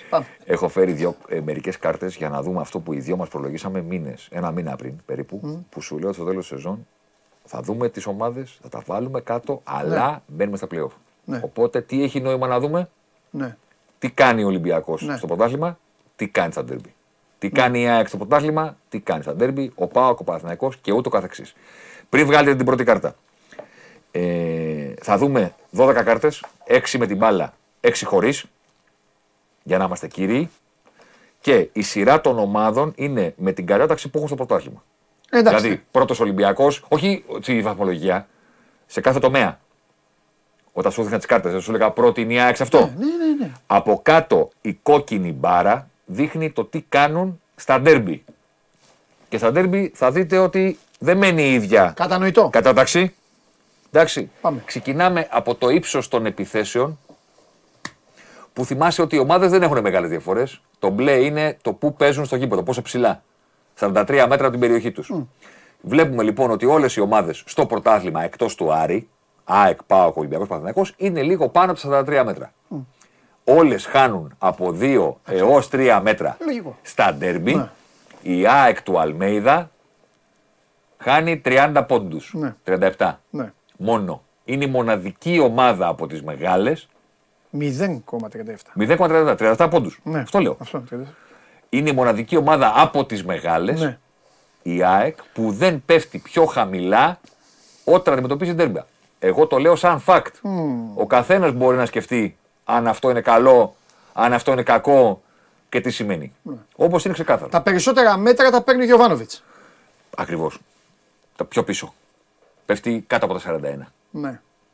Γι' αυτό έχει κατηγορηθεί σε εισαγωγικά ότι πάει για το χ. Ναι, αλλά ξέρεις τι, είναι και τα μπορώ της ομάδας. Δηλαδή, με τον Ολυμπιακό στη λεωφόρο, δεν πιστεύω ότι ο Γιοβάνοβιτς ήθελε να κάνει αυτό το μάτς. Ναι. Του το έκανε ο Ολυμπιακός όμως. Ναι. Ούτε στο Καραϊσκάκης θα το ήθελε έτσι. Αλλά στο Καραϊσκάκης πες ότι είναι εκτός έδρας. Παρασύρθηκε. Είναι εκτός έδρας. Λοιπόν, πάμε στις κατοχές με 10, με πάνω από 10 πάσες. Με 10 και παραπάνω πάσες. Πέφτουν όλοι πάρα πολύ. Δεν την κρατάς την μπάλα στα ντέρμπι. Λιγότερο από όλους ο Παναθηναϊκός. Προσπαθεί. Λιγότερο από όλους ο Παναθηναϊκός. 10 πάσες πού? Γενικά. Λογικό είναι. Κατοχές με 10 πάσες. Έχει πίσω τα μέτρα και γυρνάει την μπάλα στο κέντρο και στην άμυνα. Εγώ σου λέω τι γίνεται. Ναι, αλλά εγώ θέλω να εξηγήσω και στον κόσμο. Ο Ολυμπιακός π.χ. ο οποίος είναι ο βασιλιάς. Ναι. Στην, το ίδιο και ο Άρης. Δηλαδή ο Ολυμπιακός, ο ΠΑΟΚ και η ΑΕΚ που προσπαθούν να παίξουν περισσότερο έχουν και τις μεγαλύτερες απώλειες. Στα ντέρμπι. Ναι. Πάμε τώρα στις επιθέσεις. Πάμε.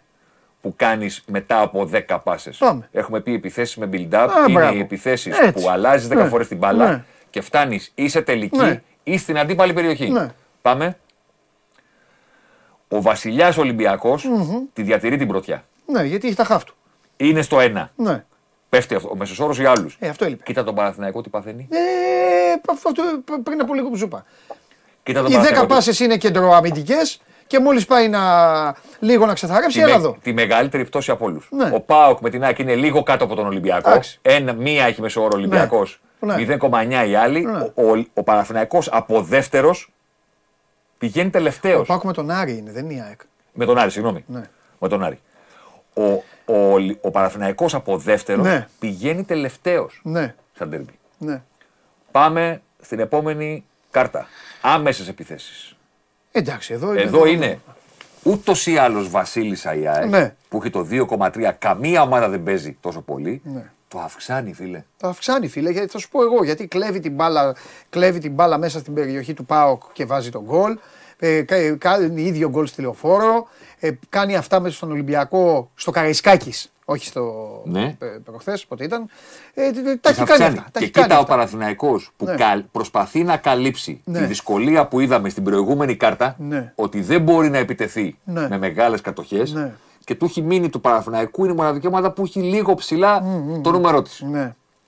Λίγο ψηλά το νούμερό της. Η ΑΕΚ το αυξάνει. Ναι. Ναι. Ο ΠΑΟΚ είναι γιατί είναι άλλο το στυλ του. Πάμε, ναι, παιδιά, εδώ πέρα δεν κάνουμε διαγωνισμό. Όχι, γι' αυτό λέω εγώ, μιλάω, γι' αυτό προσθέτω εγώ. Είναι τα χαρακτηριστικά ναι, των ομάδων. Γι' αυτό τα λέω εγώ. Για καλά να... έκανες. Γι' αυτό πετάγουμε για να. Ενέργειες στην αντίπαλη περιοχή. Βάζω την ποδοσφαιρίλα εγώ. Ενέργειες στην αντίπαλη περιοχή. Γιατί σου λέει άλλος τι με νοιάζει εμένα αν μπαίνει στην περιοχή με τον Ατρό, με τον Πρωτοβόλο. Ναι. Θα ντέρμπι τι κάνει. Ναι. Πάμε. Η Βασίλισσα ΑΕΚ ναι. που είναι στο 30 στο μέσο όρο στο πρωτάθλημα ναι. το διατηρεί. Σε επίπεδα που οι άλλοι δεν μπορούν να κουμπίσουν. Όχι, δεν κατάλαβες. Η ΑΕΚ απέναντι στους μεγάλους έχει ίδιο αριθμό αυτό, με τον ΠΑΟΚ σε όλο το πρωτάθλημα και περισσότερο από το άλλο. Αλλά εδώ είναι και αυτό με το. Εδώ κοίτα όμως τώρα. Η πτώση του Παναθηναϊκού. Ναι. Η πτώση του Παναθηναϊκού είναι μεγαλύτερη από τη φυσιολογική πτώση ναι. που έχει η ΑΕΚ, ο ΠΑΟΚ και ο Ολυμπιακός. Ναι. Δηλαδή ο Ολυμπιακός από τα 22 στα 14, πολύ ωραία. Ο ΠΑΟΚ από τα 24 στα 15, πολύ ωραία. Η ΑΕΚ 30-26. Του Παναθηναϊκού από τρίτος πηγαίνει σε μέσο όρο Άρη σχεδόν. Ναι, Θέμη μου ξέρεις τι, τα διέλυσαν αυτά, τα δύο παιχνίδια του με τον ΠΑΟΚ στη Λεωφόρο και στο Καραϊσκάκης. Εκεί δηλαδή του χαλάσανε. Και στη Λεωφόρο. Δεν πάτησε πολύ. Στη Λεωφόρο με τον ΠΑΟΚ. Και με τον Ολυμπιακό. Α, λες και. Ναι, και τον. Ναι, δεν πάει. Και με τον Ολυμπιακό. Και με τον Ολυμπιακό. Δεν σου βάζω τρεπα παρένα γιατί εκεί πέρα υπέφεραν σχεδόν όλοι. Άσχετα ήταν Ολυμπιακός, πήρε μια μεγάλη νίκη. Καταλαβαίνετε τι εννοώ. Εδώ. Τι είναι αυτό. Πάμε και στις μεγάλες ευκαιρίες. Αναπαιχνίδι. Η ΑΕΚ το κρατάει το όχυρο. Ο Ολυμπιακός το κρατάει το όχυρο. Ο Άρης. Το δράμα του δράματος, ο δράμα, δηλαδή η μία νίκη που έχεις σε ντέρμπι, μόνο και μόνο 4 βαθμούς που έχει πάρει, μία νίκη και τέτοιο, δεν μπορεί να πάει παραπάνω. Δεν είναι άτυχος σαν ντέρμπι ο Άρης, σε άλλα παιχνίδια θα μπορούσε να έχει καλύτερα αποτελέσματα. Σαν ντέρμπι δεν είναι εικόνα. Ούτως ή άλλως δηλαδή κάνει λιγότερες μεγάλες ευκαιρίες από τους 5 μεγάλους. Αλλά σαν ντέρμπι το πράγμα είναι δραματικό. Η ΑΕΚ και ο Ολυμπιακός. Ψηλά η σημεία, ναι. λίγο κάτω από το μέσο όρος τους. Ναι. Ο Ολυμπιακός στους δεκαδικούς 1,8, η ΑΕΚ από το 2,2 που ούτως ή άλλως είναι το καλύτερο του αθλήματος. Ναι. Παραμένει καλύτερα και στα ντέρμπι. Ο ΠΑΟΚ έχει σημαντική πτώση. Ο Παναθηναϊκός δεν έχει μεγάλη πτώση, αλλά δεν μπορεί να είναι και ικανοποιημένος γιατί ούτως ή άλλως είναι τέταρτος. Στο μεταξύ τους. Ναι. Ούτως ή άλλως είναι τέταρτος. Ναι. Εντάξει. Ο Ολυμπιακός και η ΑΕΚ την κρατάνε την απειλή τους. Mm-hmm. Στα ντέρμπι. Ναι. Δεν είναι ομάδες που βγάζουν γούστα. Με τους μικρούς και στα ντέρμπι είναι γατάκια και δεν σε απειλούν. Ναι. Μπορούν.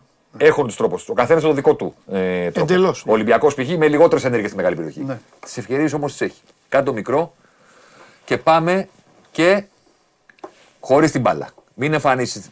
Δεν πειράζει, δεν πειράζει. Να εξηγήσω το PPDA, μωρέ. Να εξηγήσω το PPDA. Θα το βγάλουμε. Πάμε. Γιατί ήθελα να το εξηγήσω, γιατί δεν είναι εξοικειωμένοι όλοι, απλά εσύ τα ξέρεις πλέον. Κάποιοι μπορεί να μην έχουν δει την εκπομπή. Ξαναπες. Την προηγούμενη. Ναι. Το PPDA είναι ένα μέτρικ, ένας αριθμός που αξιολογεί το πόσο ψηλά πιέζει μια ομάδα. Είναι πάρα πολύ απλό. PPDA, passes per defensive action. Είναι δηλαδή οι πάσες που επιτρέπεις στον αντίπαλο μπροστά από τη δική του εστία, όταν ξεκινάει την ανάπτυξή του, εκεί που κάθεται ο Διαμαντόπουλος δηλαδή και κάνει επίθεση προς εμένα, τον εμποδίζω εδώ, ψηλά στο γήπεδο. Πόσες πάσες τον αφήνω να κάνει μέχρι να παρέμβω με μια αμυντική ενέργεια. Δηλαδή μονομαχία, τάκλιν, φάουλ, κλέψιμο κτλ. Όσο πιο μικρό είναι αυτό το νούμερο, τόσο καλύτερα είναι. Τόσο πιο πολύ πιέζει μια ομάδα, διότι δεν αφήνει τον αντίπαλο να αλλάξει πολλές πάσες μέχρι να περάσει τη σέντρα. Πάμε. Η Βασίλισσα ΑΕΚ, που το 7,7 που έχει μέσο όρο στο πρωτάθλημα, είναι πολύ μπροστά από τους υπόλοιπους που είναι από το 10 μέχρι το 11, από το 10,5 ο Παναθηναϊκός μέχρι το 11 του Άρη, το διατηρεί όσο γίνεται και θα ντέρμπι. Ο ΠΑΟΚ γίνεται πιο παθητικός από τους τρεις υπόλοιπους, πηγαίνει στο 13,5, τον αφήνει δηλαδή περισσότερο να την να παίξει, από κοντά ο Παναθηναϊκός. Ο Ολυμπιακός δεν είναι κακός. Ναι. Το 10,8 τους άλλους δεν είναι μεγάλες δείκτες πίεσης, σε σχέση με τα υπόλοιπα εννοώ. Συντοτή έχει αλλάξει και το στυλ του Ολυμπιακός. Ακριβώς. Και ο Ολυμπιακός έχει ψαχτεί και πάρα πολύ. Ναι. Και όταν μια ομάδα ψάχνεται. Και 3 μήνες έπαιζε όποιος να είναι. Όταν μια ομάδα ψάχνεται, ναι, την πίεση την αφήνει. Εννοείται, γιατί ψάχνεται. Η πίεση θέλει οργάνωση. Βέβαια. Δεν είναι. Βέβαια. Διαμαντόπουλε και Σαρή. Έτσι, όχι. Πιέστε. Ντουμπλάρετε και πίσω διαγωνία. Δεν υπάρχει. Η πίεση θέλει οργάνωση. Ναι. Η αμυντική γραμμή να ανεβαίνει. Είναι πολλά πράγματα μαζί. Ναι. Δεν είναι κάτι απλό. Πάμε στις πάσες, στις κατοχές με 10 πάσες που επιτρέπουν οι αντίπαλοι. Και πάλι η ΑΕΚ τα διατηρεί τα σκύπτρα. Και πάλι ο ΠΑΟΚ γίνεται πιο παθητικός. Σε αφήνει από τις 4,8 φορές που αφήνει γενικά τους αντιπάλους η ομάδα του Λουτσέσκου να αλλάζουν 10 πάσες, πηγαίνει στο 7 στα ντέρμπι. Και ο Ολυμπιακός βλέπεις ότι ναι, μεν το 5,8 που έχει στο πρωτάθλημα είναι η τελευταία θέση, αλλά αυτό που έχει στα ντέρμπι είναι πολύ κοντά με αυτό που κάνει και ο Άρης και ο ΠΑΟΚ. Το 7,3 που έχει. Η ΑΕΚ εκεί. Προφανώς στα ντέρμπι οι αντίπαλοι της δεν έχουν το μέσο όρο του πρωταθλήματος, αλλά και το 3,3 που έχει, όπως βλέπεις, τη διατηρεί κάτω από το μέσο όρο που έχουν οι υπόλοιποι. Πάμε στις επιθέσεις που δέχεται μια ομάδα με κατοχές με παραπάνω από 10 πάσες. Η ΑΕΚ το βελτιώνει κιόλας. Απίστευτο. Ναι. Το βελτιώνει κιόλας. Πάρα πολύ καλός ο Ολυμπιακός. Πρόβλημα Παναθηναϊκός και ΠΑΟΚ. Ο Ολυμπιακός το κρατάει. Δεν μπορεί να του κάνεις φάσεις του Ολυμπιακού με κατοχή 10 πάσες παραπάνω. Άλλη είναι η τρόπη να τον απειλήσεις. Το κρατάει στο 0,4-0,5. Κοίτα που πηγαίνει ο Παναθηναϊκός. Ναι. Στα ντέρμπι. Ναι. Εντάξει, κοίταξε να δεις τώρα. Όλα αυτά που έχεις φέρει μέχρι τώρα, αν τα έβλεπε, αν ερχόταν ένας από τη Γρυλανδία και το βλέπε, αναφέρομαι στα σημερινά μόνο. Ναι, ναι, ναι. Θα έλεγε, θα του έλεγες ποιος είναι πρώτος. Μάλλον όταν του έλεγες ποιος είναι πρώτος, θα έλεγε «Ρα, επνικείτε». Αυτός είναι ο πέμπτος. Αλλά... Το έχει κερδίσει ο Παναθηναϊκός. Αυτό μιλάμε πάλι τα ίδια. Ακριβώς, αλλά τα έχουμε εξηγήσει. Και επίσης είναι και οι υπόλοιποι. Δεν είναι άδικο παίζουν και οι υπόλοιποι. Οι άλλοι φρόντισαν να χάσουν βάθος. Ο Παναθηναϊκός μια χαρά πήρε. Παίζουν και οι υπόλοιποι. Ο Παναθηναϊκός ό,τι μπορούσε να πάρει το πήρε. Φυσικά. Εκεί μπαίνει τελεία. Και τώρα έχει μια μεγάλη μάχη μπροστά του. Τώρα έχει μια μάχη όλα αυτά να τα φτιάξει υπέρ του. Αυτό είναι ο καθρέφτης. Σωστό. Γιατί τα παιχνίδια αυτά δεν είναι πολλά. Δηλαδή 8 ντέρμπι είναι στην κανονική διάρκεια. Ναι. Δεν είναι πολλά. Με 1-2 θέλω να πω, χαλάει ο μέσος όρος σου. Δεν είναι πολύ μεγάλο το δείγμα. Είναι 8 παιχνίδια. Ναι. Έχει άλλα 8. Συν τα 2 με το Βόλο. Απλώς τώρα πλέον τα ντέρμπι είναι 6, είναι 8 από τα 10 παιχνίδια που θα δώσει. Ενώ πριν ήταν 8 από τα 26. Σωστά. Είχες κι άλλα μάτς να φτιάξεις μέσος όρος σου, να πάρεις τους βαθμούς σου. Τώρα πάμε στα ντέρμπι. Θα τα δει ο Γιωβάνοβιτς αυτά. Έχουμε 2 κάρτες ακόμα. Πρέπει να αναθεωρήσεις. Και 58 είμαστε. Δεν πειράζει. Έχουμε 2 κάρτες ακόμα. Τον Χρυστοφιδέλη θα τον βγάλουμε λίγο, μην τον αφήσουμε. Άμεσες επιθέσεις. Ναι. Να Ολυμπιακός. Τι λέγαμε πριν. Κάπου θα έπρεπε να έχει βελτιωθεί κι αυτός. Όχι, δεν έχει βελτιωθεί. Α, εννοεί, αυτό τι είναι. Τον αντιπάλων. Τον αντιπάλων, συγγνώμη. Τι είδαμε πριν. Την προηγούμενη κάρτα τι είδαμε. Ότι η ΑΕΚ Ολυμπιακός είναι δύσκολο να τους κάνεις φάση με build-up. Να ο Ολυμπιακός που έχει, ενώ είναι πρώτος μαζί με τον Παναθηναϊκό στο μέσο όρο στο πρωτάθλημα, στα ντέρμπι χειρότερος από όλους.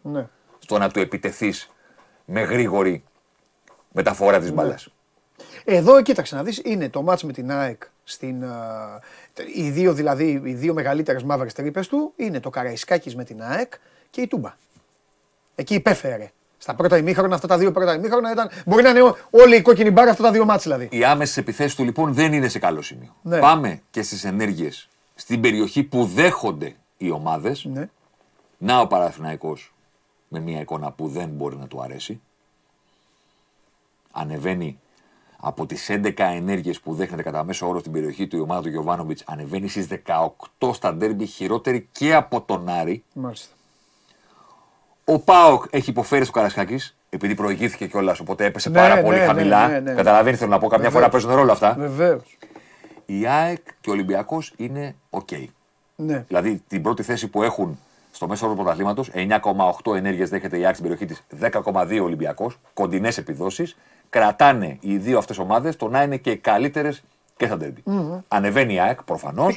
Ανεβαίνει και ο Ολυμπιακός προφανώς. Αλλά δεν έχουν την αύξηση που έχει ο Παναθηναϊκός που πηγαίνει από τις 11 ενέργειες στις 18. Ναι. Έχει υποφέρει σε αυτά τα παιχνίδια. Είναι εύκολο να το θυμηθούμε.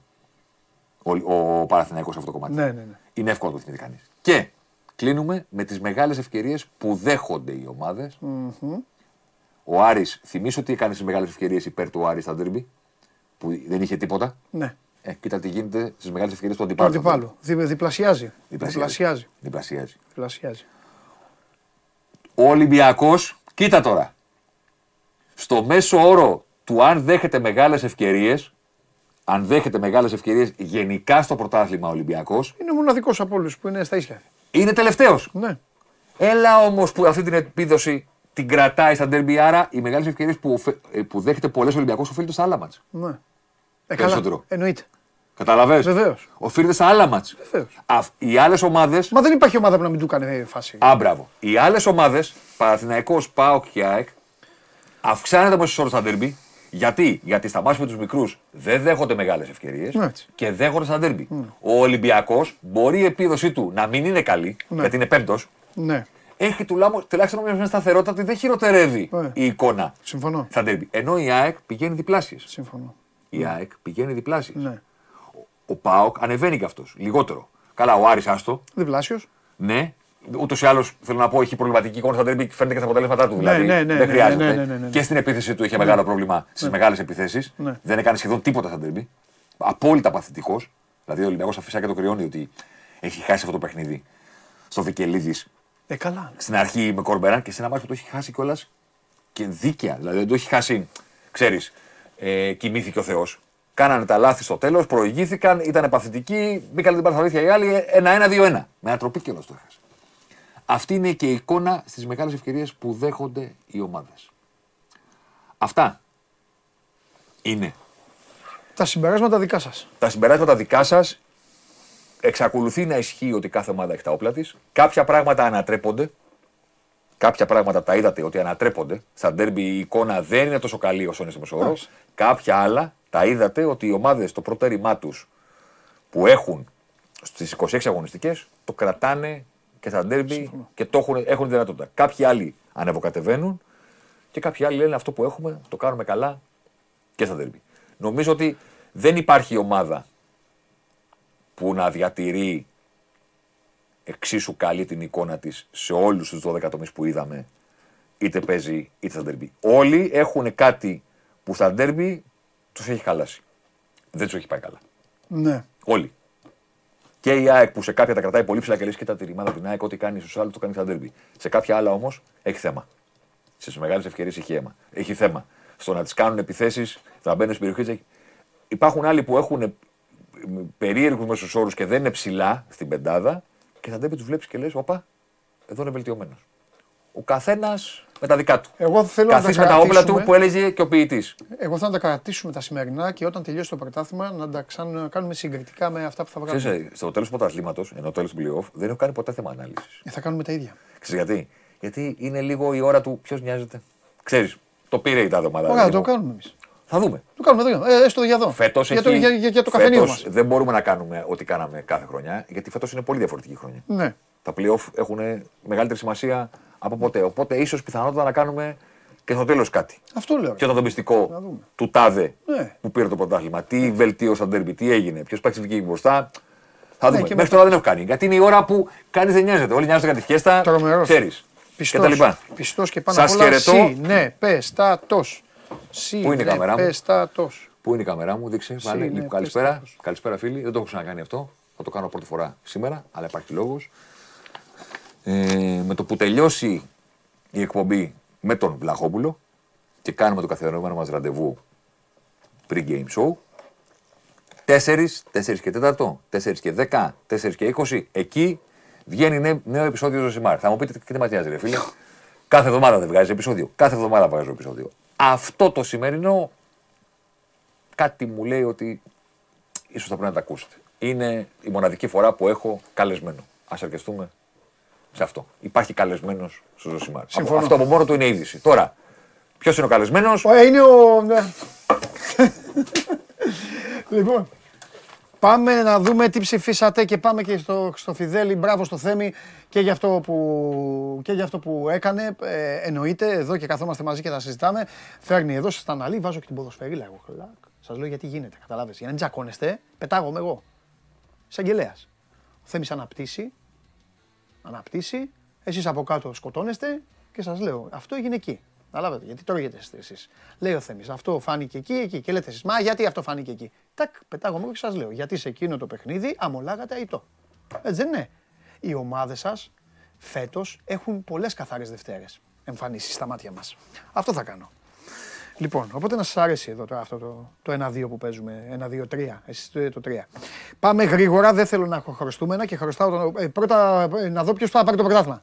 Ποιος θα πάρει το πρωτάθλημα, ποιος λέτε, έλα, πάμε, ΑΕΚ, με 47,7%, Ολυμπιακός 36%, Παναθηναϊκός σβησμένα είναι, Παναθηναϊκός 11,2% και ΠΑΟΚ 3,1%, ήξερε ο Τζιομπάνογλου τι έλεγε. Ήξερε ο Τζιομπάνου, καλά σκηνοθέτη, εντάξει, χαμένα τα έχεις, δεν πειράζει. Πάμε στο Χρυστοφιδέλη.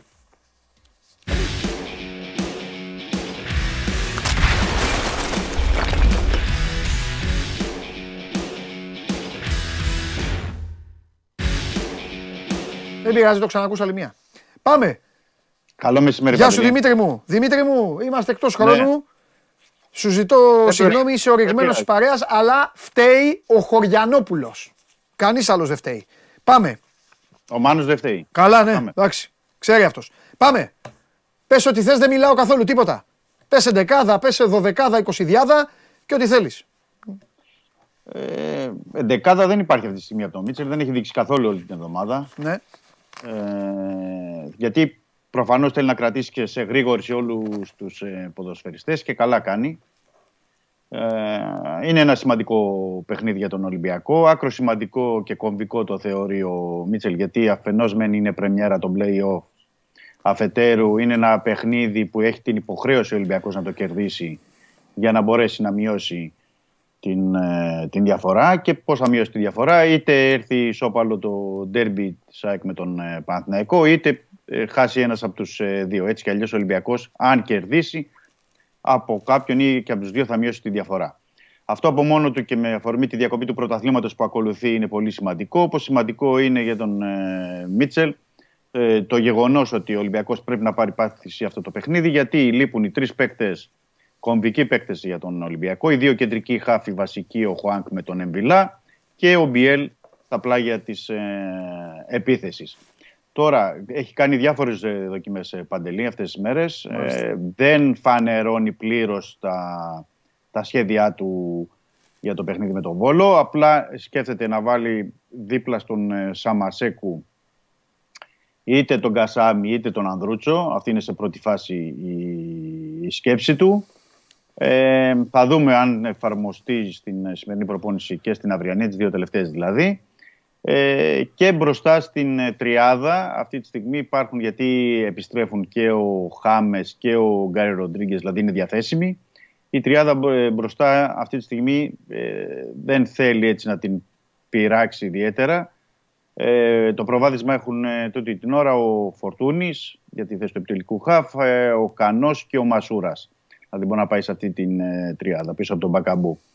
Και επίσης επιστρέφει και ο Παπασταθόπουλος στο κέντρο της άμυνας, που λογικά θα είναι με τον Μπα. Μέσα στις άκρες αυτές είναι οι επιλογές του. Απλά όμως θα πρέπει να περιμένουμε να δούμε να τις φανερώσει κιόλας στο χορτάρι. Ο Ολυμπιακός, όπως έχουμε πει, θα έχει και πολύ κόσμο στον Βόλο. Ήδη από χθες είναι στη διάθεση των ελευθερών οπαδών τα εισιτήρια. Μεγάλη ζήτηση, φεύγουν αρκετά εισιτήρια. Εκτιμήσεις που υπάρχουν και από την πλευρά του Ολυμπιακού είναι ότι θα δοθούν όλα τα εισιτήρια. Να θυμίσω ότι ο Ολυμπιακός έχει ζητήσει και έχει πάρει και έχει λάβει και διαθέτει 15.000 εισιτήρια από τον Βόλο.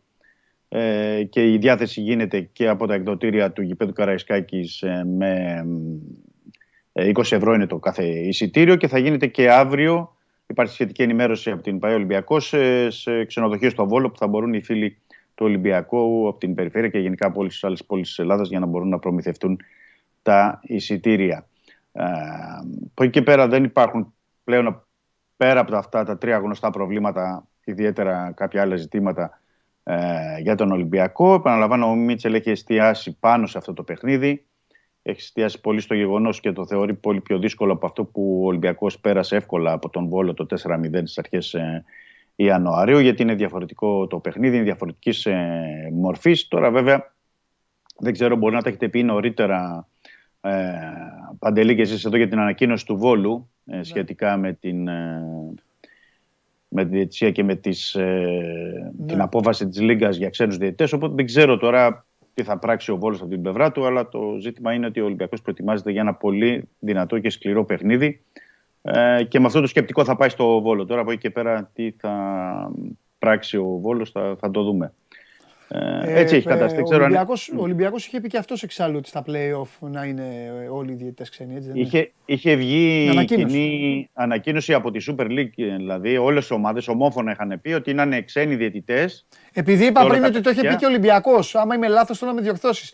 Θυμάμαι ότι ο Ολυμπιακός είχε πει elite στη Νέα Φιλαδέλφια και στα play-off όλοι ξένοι. Σωστά ή δεν το είχε πει? Αν δεν το είχε πει... Είχε πει, ο Ολυμπιακός είχε ζητήσει με ανακοίνωση elite και με επιστολή προς την ΚΕΔ και στην ΕΠΟ elite διαιτητή στο παιχνίδι με την ΑΕΚ, και είχε πει ότι η Λίγκα είχε αποφασίσει ξένους διαιτητές στα play-offs, συν να είναι elite οι διαιτητές στα πολύ μεγάλα παιχνίδια, στα ντέρμπι, στα play-offs. Okay. Μέχρι τώρα δεν ισχύει κάτι τέτοιο. Δηλαδή βλέπουμε ότι και οι ομάδες ζητούν κτλ. Δεν έχουν εισακουστεί τώρα. Καλά, αυτοί και αυτοί, για να τα λέμε και όλα. Γιατί κολλήσαμε λίγο στο Βόλου την ανακοίνωση και δεν είπαμε και το άλλο. Και οι άλλοι αυτοί οι διαιτητές που πέσανε δεν είναι elite, έτσι δεν είναι? Ο πρώτης κατηγορίας νομίζω είναι ο Νταμπάνοβιτς που είναι στον ντέρμπι Παναθηναϊκός, και νομίζω και στο άλλο. Πρώτη κατηγορία ναι, δεν είναι elite. Δεν ξέρω τι θα κάνουν, τι θα πράξουν, αν θα βγάλουν ανακοινώσεις. Αλλά το θέμα είναι ότι υπήρχε μια άλλη απόφαση την οποία δεν έχουν εισακουστεί οι ομάδες. Τώρα τι θα γίνει στη συνέχεια. Και ξέρεις, αυτό είναι και ένα πρόκριμα πολλές φορές και για τα επόμενα παιχνίδια, τις επόμενες αγωνιστικές. Δηλαδή, στα μάτς που θα παίξει ο Βόλος μέχρι το τέλος των play-offs, δεν θα είναι elite, δεν θα είναι ξένοι διαιτητές, δεν θα είναι elite. Δεν ξέρω τώρα τι θα γίνει και πώς θα πορευτεί όλη αυτή η κατάσταση στα play-offs.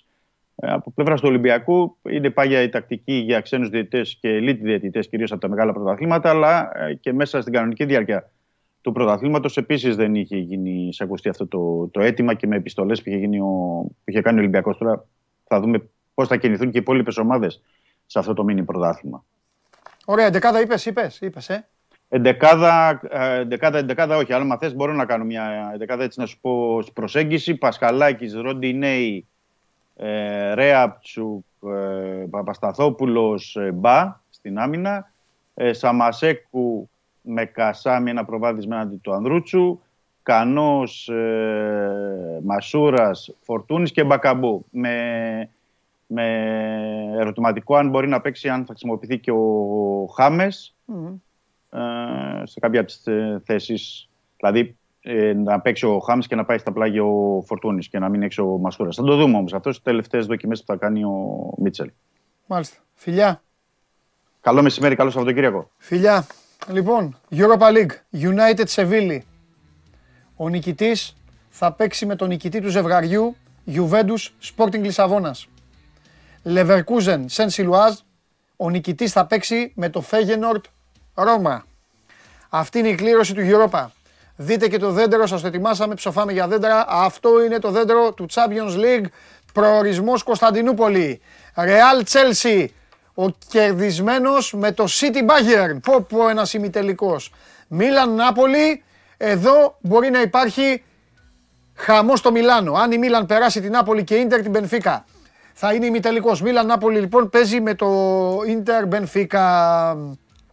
Τέλος πάντων, μην δίνει μεγάλη σημασία γιατί η μεγαλύτερη ομάδα του κόσμου έτσι κι αλλιώς λείπει, δεν είναι εκεί, αποκλειστήκαμε. Πάμε να ξεκουραστούμε ώστε του χρόνου να επιστρέψουμε δρυμύτεροι. Λοιπόν, σας ευχαριστώ πάρα πολύ. Σήμερα η εκπομπή δεν μου άρεσε. Για να δείτε τι μείος είμαι. Την κάνω και δεν κάνω. Α, σήμερα περάσαμε καταπληκτικά. Φανταστική, ήταν φανταστική. Ήμουνα τρομερός, ήμουνα έτσι. Τίποτα καθόλου, σε κακή κατάσταση εγώ, σε κακή κατάσταση κι εσείς. Τραγικοί σήμερα ήμασταν. Εδώ θα τα λέμε κανονικά. Αποδυτήρια έχουμε και θα λέμε. Λοιπόν, οι παίκτες που μπήκαν, ο Κέσσαρης λίγο έπαιξε καλά, οι υπόλοιποι τίποτα, δεν τράβηξε η ομάδα. Τραγικός Χωριανόπουλος, μας εκνεύρισε με κάδους και παρακάδους και όλα τα υπόλοιπα. Μπήκατε και εσείς στη μέση, με εκνευρίσατε όλοι μαζί. Ήμασταν σε πολύ κακή κατάσταση. Θα πρέπει να δώσουμε απαντήσεις τη Δευτέρα στις 12 η ώρα. Το αν θα το κάνουμε ή θα συνεχίσουμε να είμαστε παλτά την ώρα του Show Must Go On και να μην υπηρετούμε σωστά την ιστορική φανέλα του Show Must Go On, θα αποδειχθεί. Αν συνεχίσουμε να το κάνουμε έτσι, θα πάμε στο καλό. Και εγώ και εσείς. Εδώ υπάρχουν ξεκάθαροι νόμοι. Δεν κρυβόμαστε, δεν κάνουμε. Σήμερα δεν πήγαμε καλά, κύριοι. Και εγώ και εσείς κάναμε κοιλιά. Δεν ήμασταν όπως έπρεπε. Παρ' όλα αυτά, συνεχίζουμε κανονικά εσείς. Υπάρχουν άνθρωποι που δουλεύουν και μπορεί να είναι και σε καλύτερη κατάσταση. Έχουμε τις εκπομπές μας, Game Night την Κυριακή, αυτοτιμωρούμε, αυτοαποστέλλομαι στην ΟΠΑ Παρίνα, εκεί να φάω όλη τη νύχτα, όλο το βράδυ, να γυρίσω 3 το ξημέρωμα σπίτι μου, να ξυπνήσω 8, να σκουντουφλάω. Εγώ αναλαμβάνω πρώτος τις δικές μου ευθύνες, θα περιμένω να αναλάβετε και εσείς τις δικές σας. Τα λέμε τη Δευτέρα. Μέχρι τότε να περνάτε καλά, να κάνετε βόλτες, να ξελαμπικάρετε το Σαββατοκύριακο, εντάξει, για να παίξουμε καλύτερη μπάλα. Όσοι δεν μπορούν να παίζουν μπάλα, να φύγουν μόνοι τους. Όσοι επίσης δεν μπορούν να παίξουν μπάλα, να τους διώξετε εσείς οι ίδιοι. Άμα αρχίσω εγώ να διώχνω, θα διώξω πρώτα εμένα. Οπότε, α, το κάνω γι' αυτό. Φιλιά, γεια σας.